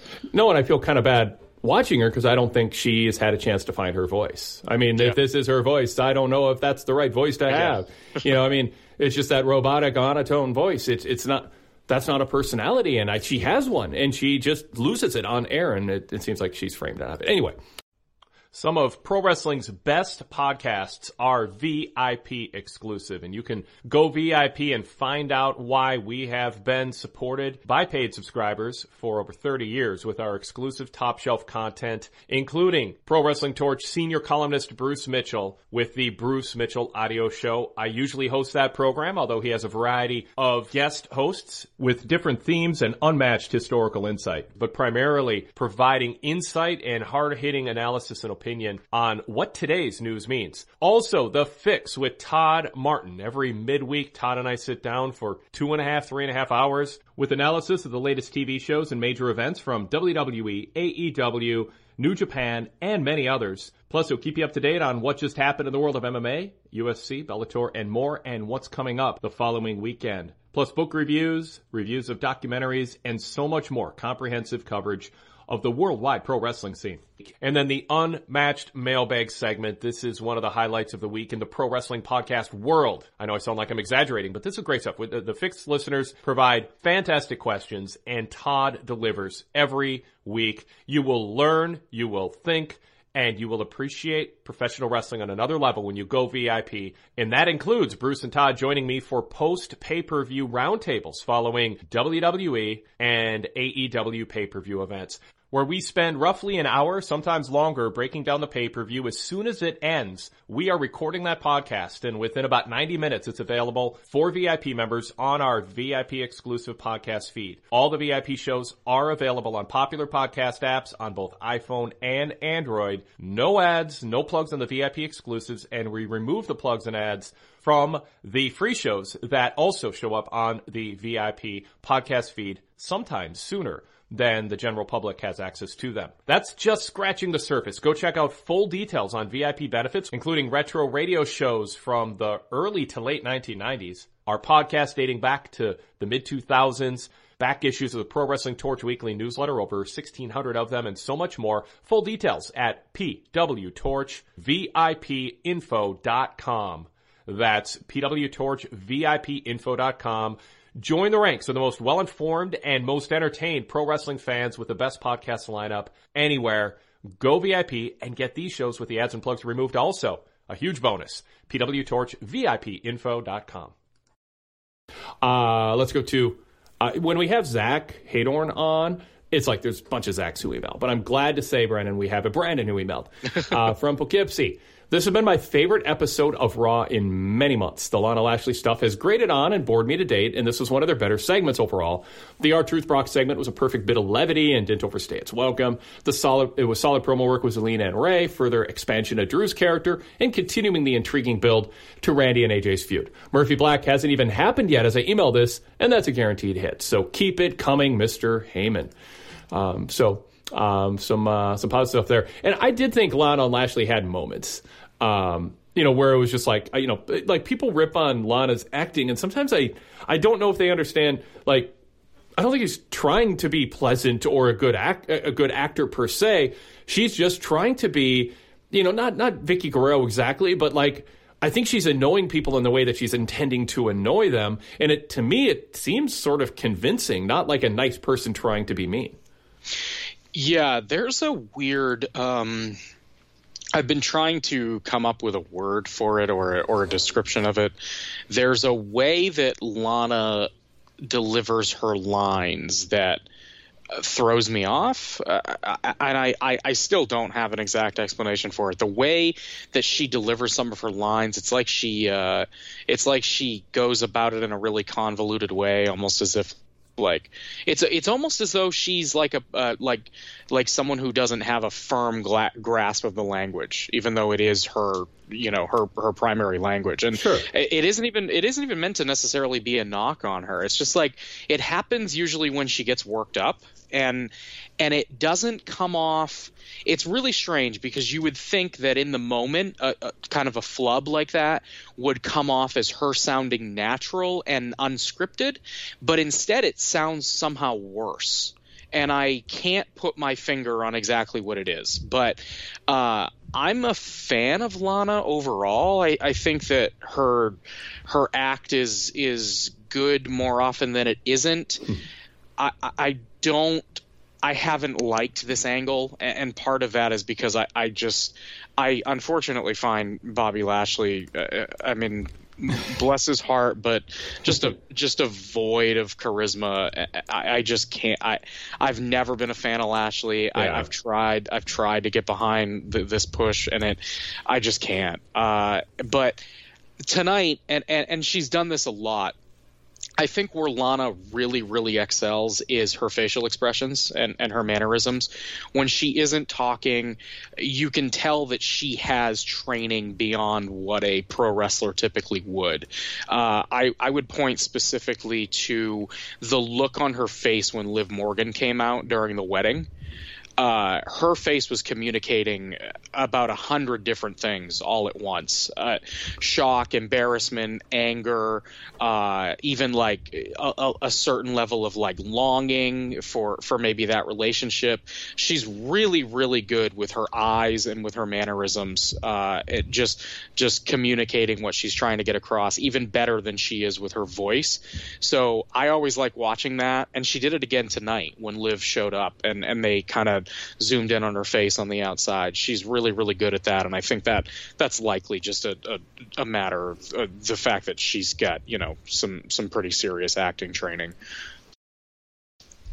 All right, uh, up next, uh, Jay New York. After watching the opening segment and match on Raw tonight, I think WWE should throw their weight totally behind Drew McIntyre. The promos, look, and presence all seem like a perfect fit for a Vince McMahon show. McIntyre's offense is believable, something sorely lacking in the wrestling business as a whole right now.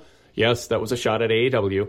I haven't seen McIntyre do mainstream and media or mainstream media appearances, but he has a look that I think would work on Fox, ESPN, etc. Do you think he'll be the guy to throw Lesnar out of the Rumble, and would he be your pick?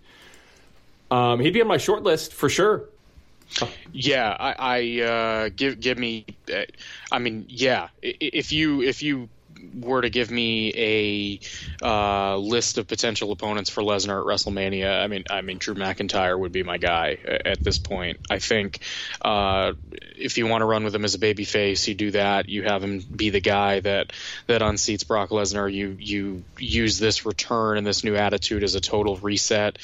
I think Drew, uh, as I was mentioning earlier, comes across as a as a very very natural and likable kind of rah rah baby face, the perfect kind of guy to defend the sort of. Um, defend the, the the territory of pro wrestling and defend uh, sort of the defend the fans against Brock Lesnar, defend the idea of the championship against uh, the part time champion if they wanted to get back into that story, uh, if they want to tell that story again, hopefully without you know belittling Lesnar too much this time around. Uh, Drew is just Drew, Drew, is is the perfect guy to do that, and I uh, I've heard a lot of uh, a lot of long form interviews with Drew. I mean, once uh, I, I, think I think from the tour two years back, and then in other places as well he he would be a great representative of the of the company on on you know the the news circuit and the, the sports circuit whatever wherever you want to yeah. throw him he's incredibly well spoken really really smart really affable uh, yeah I, Drew Drew's got pretty much all the intangibles you would want he, he can walk out on the Tonight Show and yeah. and onto the Today Show set and absolutely um, mm. I mean he, he would be very very very good in that in that role all right, uh, Zach in Texas. I was hoping to not have to start my email this way again this week, but what the hell? This Lana quadrangle story gets more ridiculous each week. Now we're being subjected to a mixed tag match. When is enough enough? They involve Liv Morgan, but are too chicken crap to address the lesbian story they started. It's just frustrating. At this point, the Kris Statlander Nightmare Collective in AEW is better than this. Can we please just end this travesty of a storyline already? On a positive note, R-Truth's an absolute national treasure. oh, and sorry about your Vikings, Wade. I'm guessing the NFC Championship game is going to be hard to watch. um, no, I mean it's fun to have a team to root against, so that adds a little little something.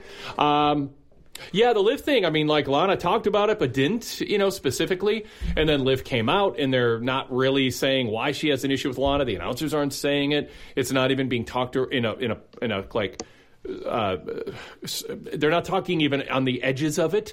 Um, it's just not really being addressed why Liv has an issue with Lana. Yeah, I, I, I'm of two minds of this. If you start something, you should finish it. Uh, I mean, first and foremost, if you you don't you don't want to leave all of these sort of open ended questions just dangling out there in the wind. At the same time, do I trust WWE to handle a storyline like that with any sort of human decency or um, you know any sort of uh, progressive mindset, anything of the sort. Not really. So I guess it becomes like a if you can't say anything nice, don't say it at all. So yeah. I guess I guess like I, I I wish they just hadn't have done it in the first place because I, I, I don't think that they have the wherewithal to follow it up in any sort of meaningful way. And if they do follow up on it, I just don't I don't think it's going to be good. So yeah, yeah, I, I think they should own it um, and talk about it if they're going to do it in the first place. But we'll see. I mean, I, I sort of. I think it'll get brought up again once when, when that match takes place. Yeah. Um, but we'll see. I don't know. I mean, I don't know for sure. I think I don't think they have to, uh, but I think they'll be criticized for not doing so. Um, so we'll see. I, today, tonight might be a hint that they're trying to move away from it for whatever reason, and I'm not sure if they got a backlash or they're just nervous or they wanted to they wanted this sizzle, but didn't want to have to, you know, carry, carry it over and follow up on it. Mm. Uh, VIP member Kevin from North Carolina. I don't have a lot of time before heading to work tonight, but I do have a couple points about Raw. I enjoyed the Heyman Lesnar segment. Brock was smiling multiple times throughout, and that tickled me. When he said, That's what's up, after laying truth out, I marked out. I think the Rusev promo is why they kept the microphone away from him for so long. Bob and Lana are a waste of breath. Liv's promo seemed standard WWE promo, throwing in a curse word to get a pop. And someone should tell Charlotte that the way Becky did it is the way Mist should be sold. I've been partial to Asuka for a long time now, but that segment made me want to pull for Becky. Thanks for all the great VIP content. Thank you, uh, Kevin. PWTorch.com slash go VIP if you want to follow Kevin and others who have endorsed VIP tonight. Um, yeah, more comment. Did, do you have any issue with the uh, Rusev promo? Uh, it was uh, pretty pretty standard to me. I, I, think sometimes Rusev's a hit, sometimes he's a miss. I think he's been more hit, more miss than hit in this angle, but I think everyone's been more hit, more miss than hit in this angle. So I'm not really faulting him specifically. Uh, Liv, yeah, I agree. You know, just throw in a curse word to get a pop, uh, shock value. Um, they've been doing that a little bit more lately. Uh, I'm interested to see what they what they can get out of Liv Morgan. I, I, I was never a fan of her work in in the Riot Squad. Uh, but uh, but well, we'll see. You know, I, I, think that again, this this angle's not for me. So yeah. I, I, know that it's doing it's doing well on YouTube and whatnot, and seems to be doing well in the ratings. So there is a segment for it. Obviously, it's it's it's not me though. um, the uh, uh, what was I going to say about it? I oh I know Rusev and his promos. Um, it's hard to imagine Rusev having like a serious edge to him his character after this. Like, yeah. I think he kind of has to, you know, be more of a kind of mid card, you know, level above Santino in the ring. But mm-hmm. you know, when you're wearing a, a beach shirt in front of a fake backdrop and you've been emasculated and you're trying to, you know, act like you don't care. Uh, and you're, you know, the English is broken, but you have this smile on your face the whole time. It's just, yeah, he's just kind of a goofball now. And I mean, I, he can be. It, I'm curious to see what Heyman and company do with him after this angle is over with and yeah. and where he goes. But you know, I, I do think they you know as a as a one dimensional heel, um, I think he was effective as a Bulgarian brute. But as a babyface, I think he's showing a little too much of that aspect of his personality, like Cesaro did, where Vince just looks at him as a bit of a goof and. You know, even Wade Barrett started off serious, and then you know some of his backstage demeanor just sort of defined him in the eyes of Vince McMahon as someone who's not like a serious guy. It's like the opposite of Drew McIntyre. You know, mm-hmm. um, Drew and Roman, and you know, there's top guys who carry themselves like top guys 24 seven. And, and and it's not. I mean, it's not a knock on Rusev's personality. It and it would be weird to be phony all the time. But I do think when you're just sort of fun loving and gregarious and loosey goosey, it can actually change the way you're perceived. If especially if it gets written for you to be that way on the air. Yeah, I think this this whole angle has really just been a, a, a, vehicle for Lana to wear, you know, promiscuous clothing and and yes. and uh, and sort of show off her her her acting chops, for you know, lack of a better term, what what she can get out of an angle like this. I mean, this is obviously a vehicle for her. The the peripheral stuff doesn't really matter, and that's why the matches don't really matter, and they're not really getting over.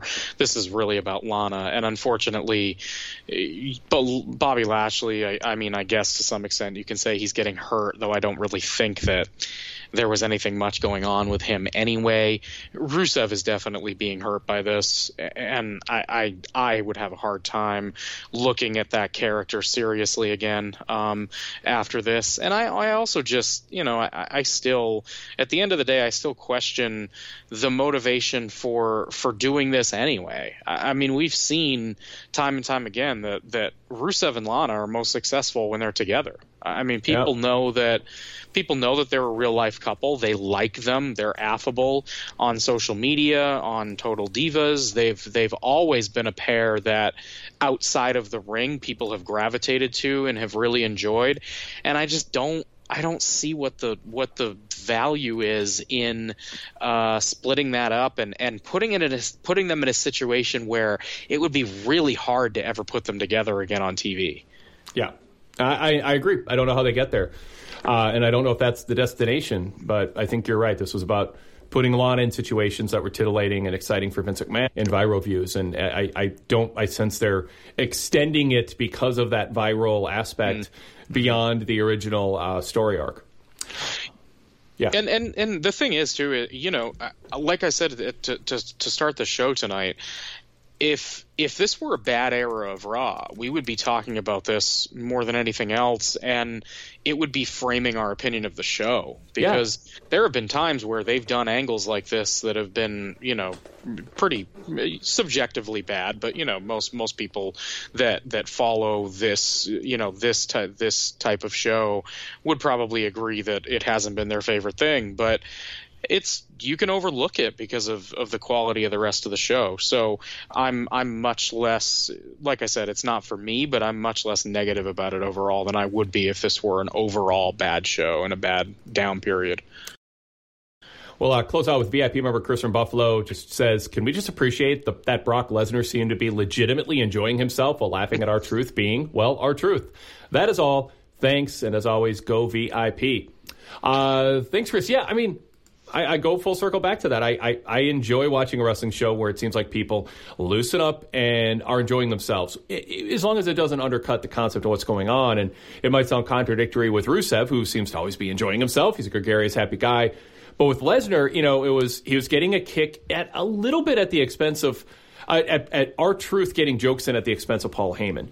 Mm-hmm. Um, yeah and and that was interesting uh, to to watch happen. Uh, I thought Orton like throwing the mic up in the air um, was a, a, moment of like, oh, what was that all about? I like there's there's just moments where it feels like there's some body language improvising going on. Um, and and um, genuine emotional reactions that are a little lighter, L I T E, you know, in that sense, and um, and, and and I like that, and I, I again, that's why I just thought, you know, say what you will about, you know, Brock's got to be super serious and stand there and, and not express emotion and be stoic. But I thought this expanded his character and, and made Paul, next time Paul Heyman comes out, you don't know where it's going to go. I think Paul had gotten a little predictable in that narrow lane that he had been driving in for, for years now. Um, so, and just seeing R-Truth and Lesnar in the ring in a segment together, just in and of itself was unexpected. And I, I, I thought it worked. And I thought Lesnar laughing was uh, an emotional range that doesn't make him a babyface. Um, because ultimately he still beat up R-Truth and is a jerk. Uh, but it was a fun TV moment. Yeah, I uh, I mean, I started the night not necessarily negative on it, but just sort of indifferent. I, I listed it sort of as a negative, but a very distant negative. Uh, but throughout the night, I, have kind of been I've kind of been convinced I'll I'll come over to the dark side or the light side, however you want to light side, however yeah. you want to phrase it. I uh, I, I yeah, I, I mean it, it does work, and I, I do like um I, I do like when Brock kind of has sort of moments of levity, even if even if it you know we see Brock laugh from time to time, and usually it's at the expense of someone else and it does it does help his case especially after they hurt him so badly to at any point make him seem like he's at least not uh, royally pissed off to have been flown on a private jet to whatever location he's at. I mean, like, you know, tonight he looks like uh, he looked like this was worth his time. Yeah, know, and, and you know what's weird is that can actually go a long way to a certain group of fans not resenting him as much in a top yeah. heel champion role. And yeah. it, it actually can serve uh, an, uh, perhaps an unexpected purpose. I don't think it would be necessarily by design, although I wouldn't put it past Paul Heyman to go, oh, people don't think you ever enjoy being here. And, you know, let's, you know, the internet and social media says go away. And I think it's in our best interest to uh, have fans think that you're actually enjoying being a wrestler. And we can still do that in the context of you being a heel. I mean, I wouldn't put it past Paul to be thinking that. He's very mm. perceptive and plugged into this kind of thing. So, you know, yeah. All right, uh, Brandon, thank you so much. Always great having you on. Yeah, a lot of fun. Uh, glad uh, glad to have a, a, pretty good show to talk about, and hopefully, uh, hopefully we we start to see sort of maybe some of this influence, you know, Paul Paul Heyman or otherwise, creep in on onto SmackDown because I think that that, that show has been kind of suffering as of late, and uh, it's it's interesting. It's interesting to be talking about Raw as as one of the better programs of, of the week on on a on a consistent basis, but that's that's where we are it's nice. You know, it's it's made my Mondays better. Yeah. Um, yeah. So, how can people follow you on uh, on Twitter? Uh, you can follow me at uh, bleclaire12. I tweet about wrestling. I tweet about uh, a little bit of music, a little bit of uh, movies, especially now that we're we're deep in the heart of Oscar season. Oscar Oscar nominees came out this morning, so uh, I'll probably be uh, joining in the chatter about that a little bit. Uh, a little bit of football too. So yeah, a little bit of a bunch of stuff. I, wrestling probably is is the most dominant of the topics, but I dabble in a little bit of all of it. So. Cool, cool. Thanks again, and we'll uh, talk to you very soon. Sounds good. Follow me on Twitter at the Wade Keller. Follow our brand at PW Torch on Twitter, Instagram, and Facebook.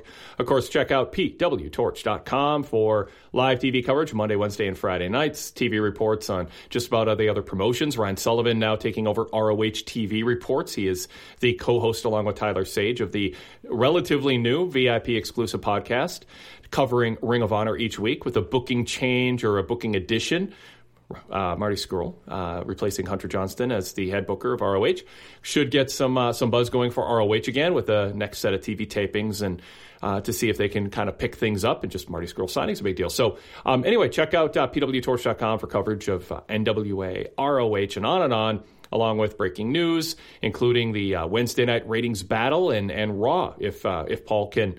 Paul and company, the executive director, Paul Heyman, and, and everybody associated with Raw can take some pride in, in uh, continuing to beat last year's numbers in the ratings. Uh, we'll see how that turns out on uh, on Tuesday. So check out pwtorch.com on a daily basis. Uh, hits and misses columns on most of the major TV shows and much more. All right, that'll do it for me for today. Check out the Blue Brand later this week, and I'll be back on Wednesday night here on the Red Brand, the Wade Keller Pro Wrestling Post Show, with an AEW Dynamite episode. So uh, join us uh, Wednesday night, right after Dynamite. Within five minutes, we'll be live. You can find the link at PW Torch on Twitter or at pwtorch.com and look up my Dynamite report, and there'll be a link at the top and bottom of the report directing you to the live stream. Until next time, thanking Brandon and Jonah, our on-site correspondent, our callers and our emailers, and, and you, our listeners. Thanks so much, and we'll talk to you next time.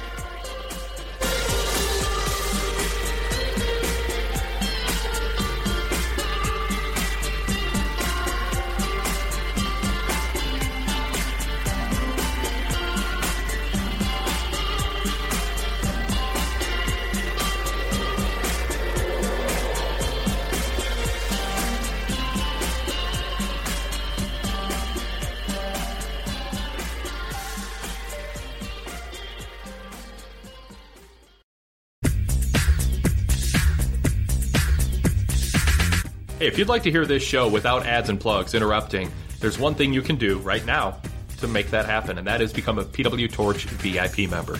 You get about a dozen other podcasts throughout the week that I host that are VIP exclusive, and you get the Wade Keller post shows and podcasts during the week with the ads and plugs removed, all on a separate feed exclusively for VIP members. Plus, tons of other podcasts that are VIP exclusive, access to our full archives of podcasts dating back to 2004, which includes post pay per view roundtables dating back to late 2004. Also, access to our full archives, thousands of podcasts, over 1,500 back issues of the Pro Wrestling Torch Weekly newsletter that started it all, ad free access to our website, and more. Check out full details at pwtorchvipinfo.com.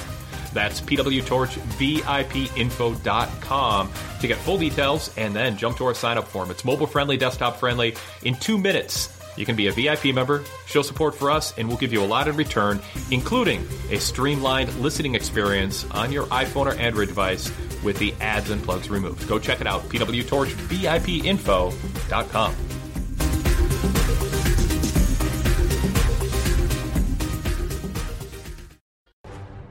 If you're a wrestling fan, you're a fan of a good story. And if you're looking for a good story, look no further than Stories of Yore and Yours. I'm Sean Ennis, and on every episode of Stories of Yore and Yours, I narrate a classic or listener submitted short story, adding music and sound effects to bring the story new flavor. I featured authors such as Edgar Allan Poe, Kurt Vonnegut, Ray Bradbury, Mark Twain, and many more.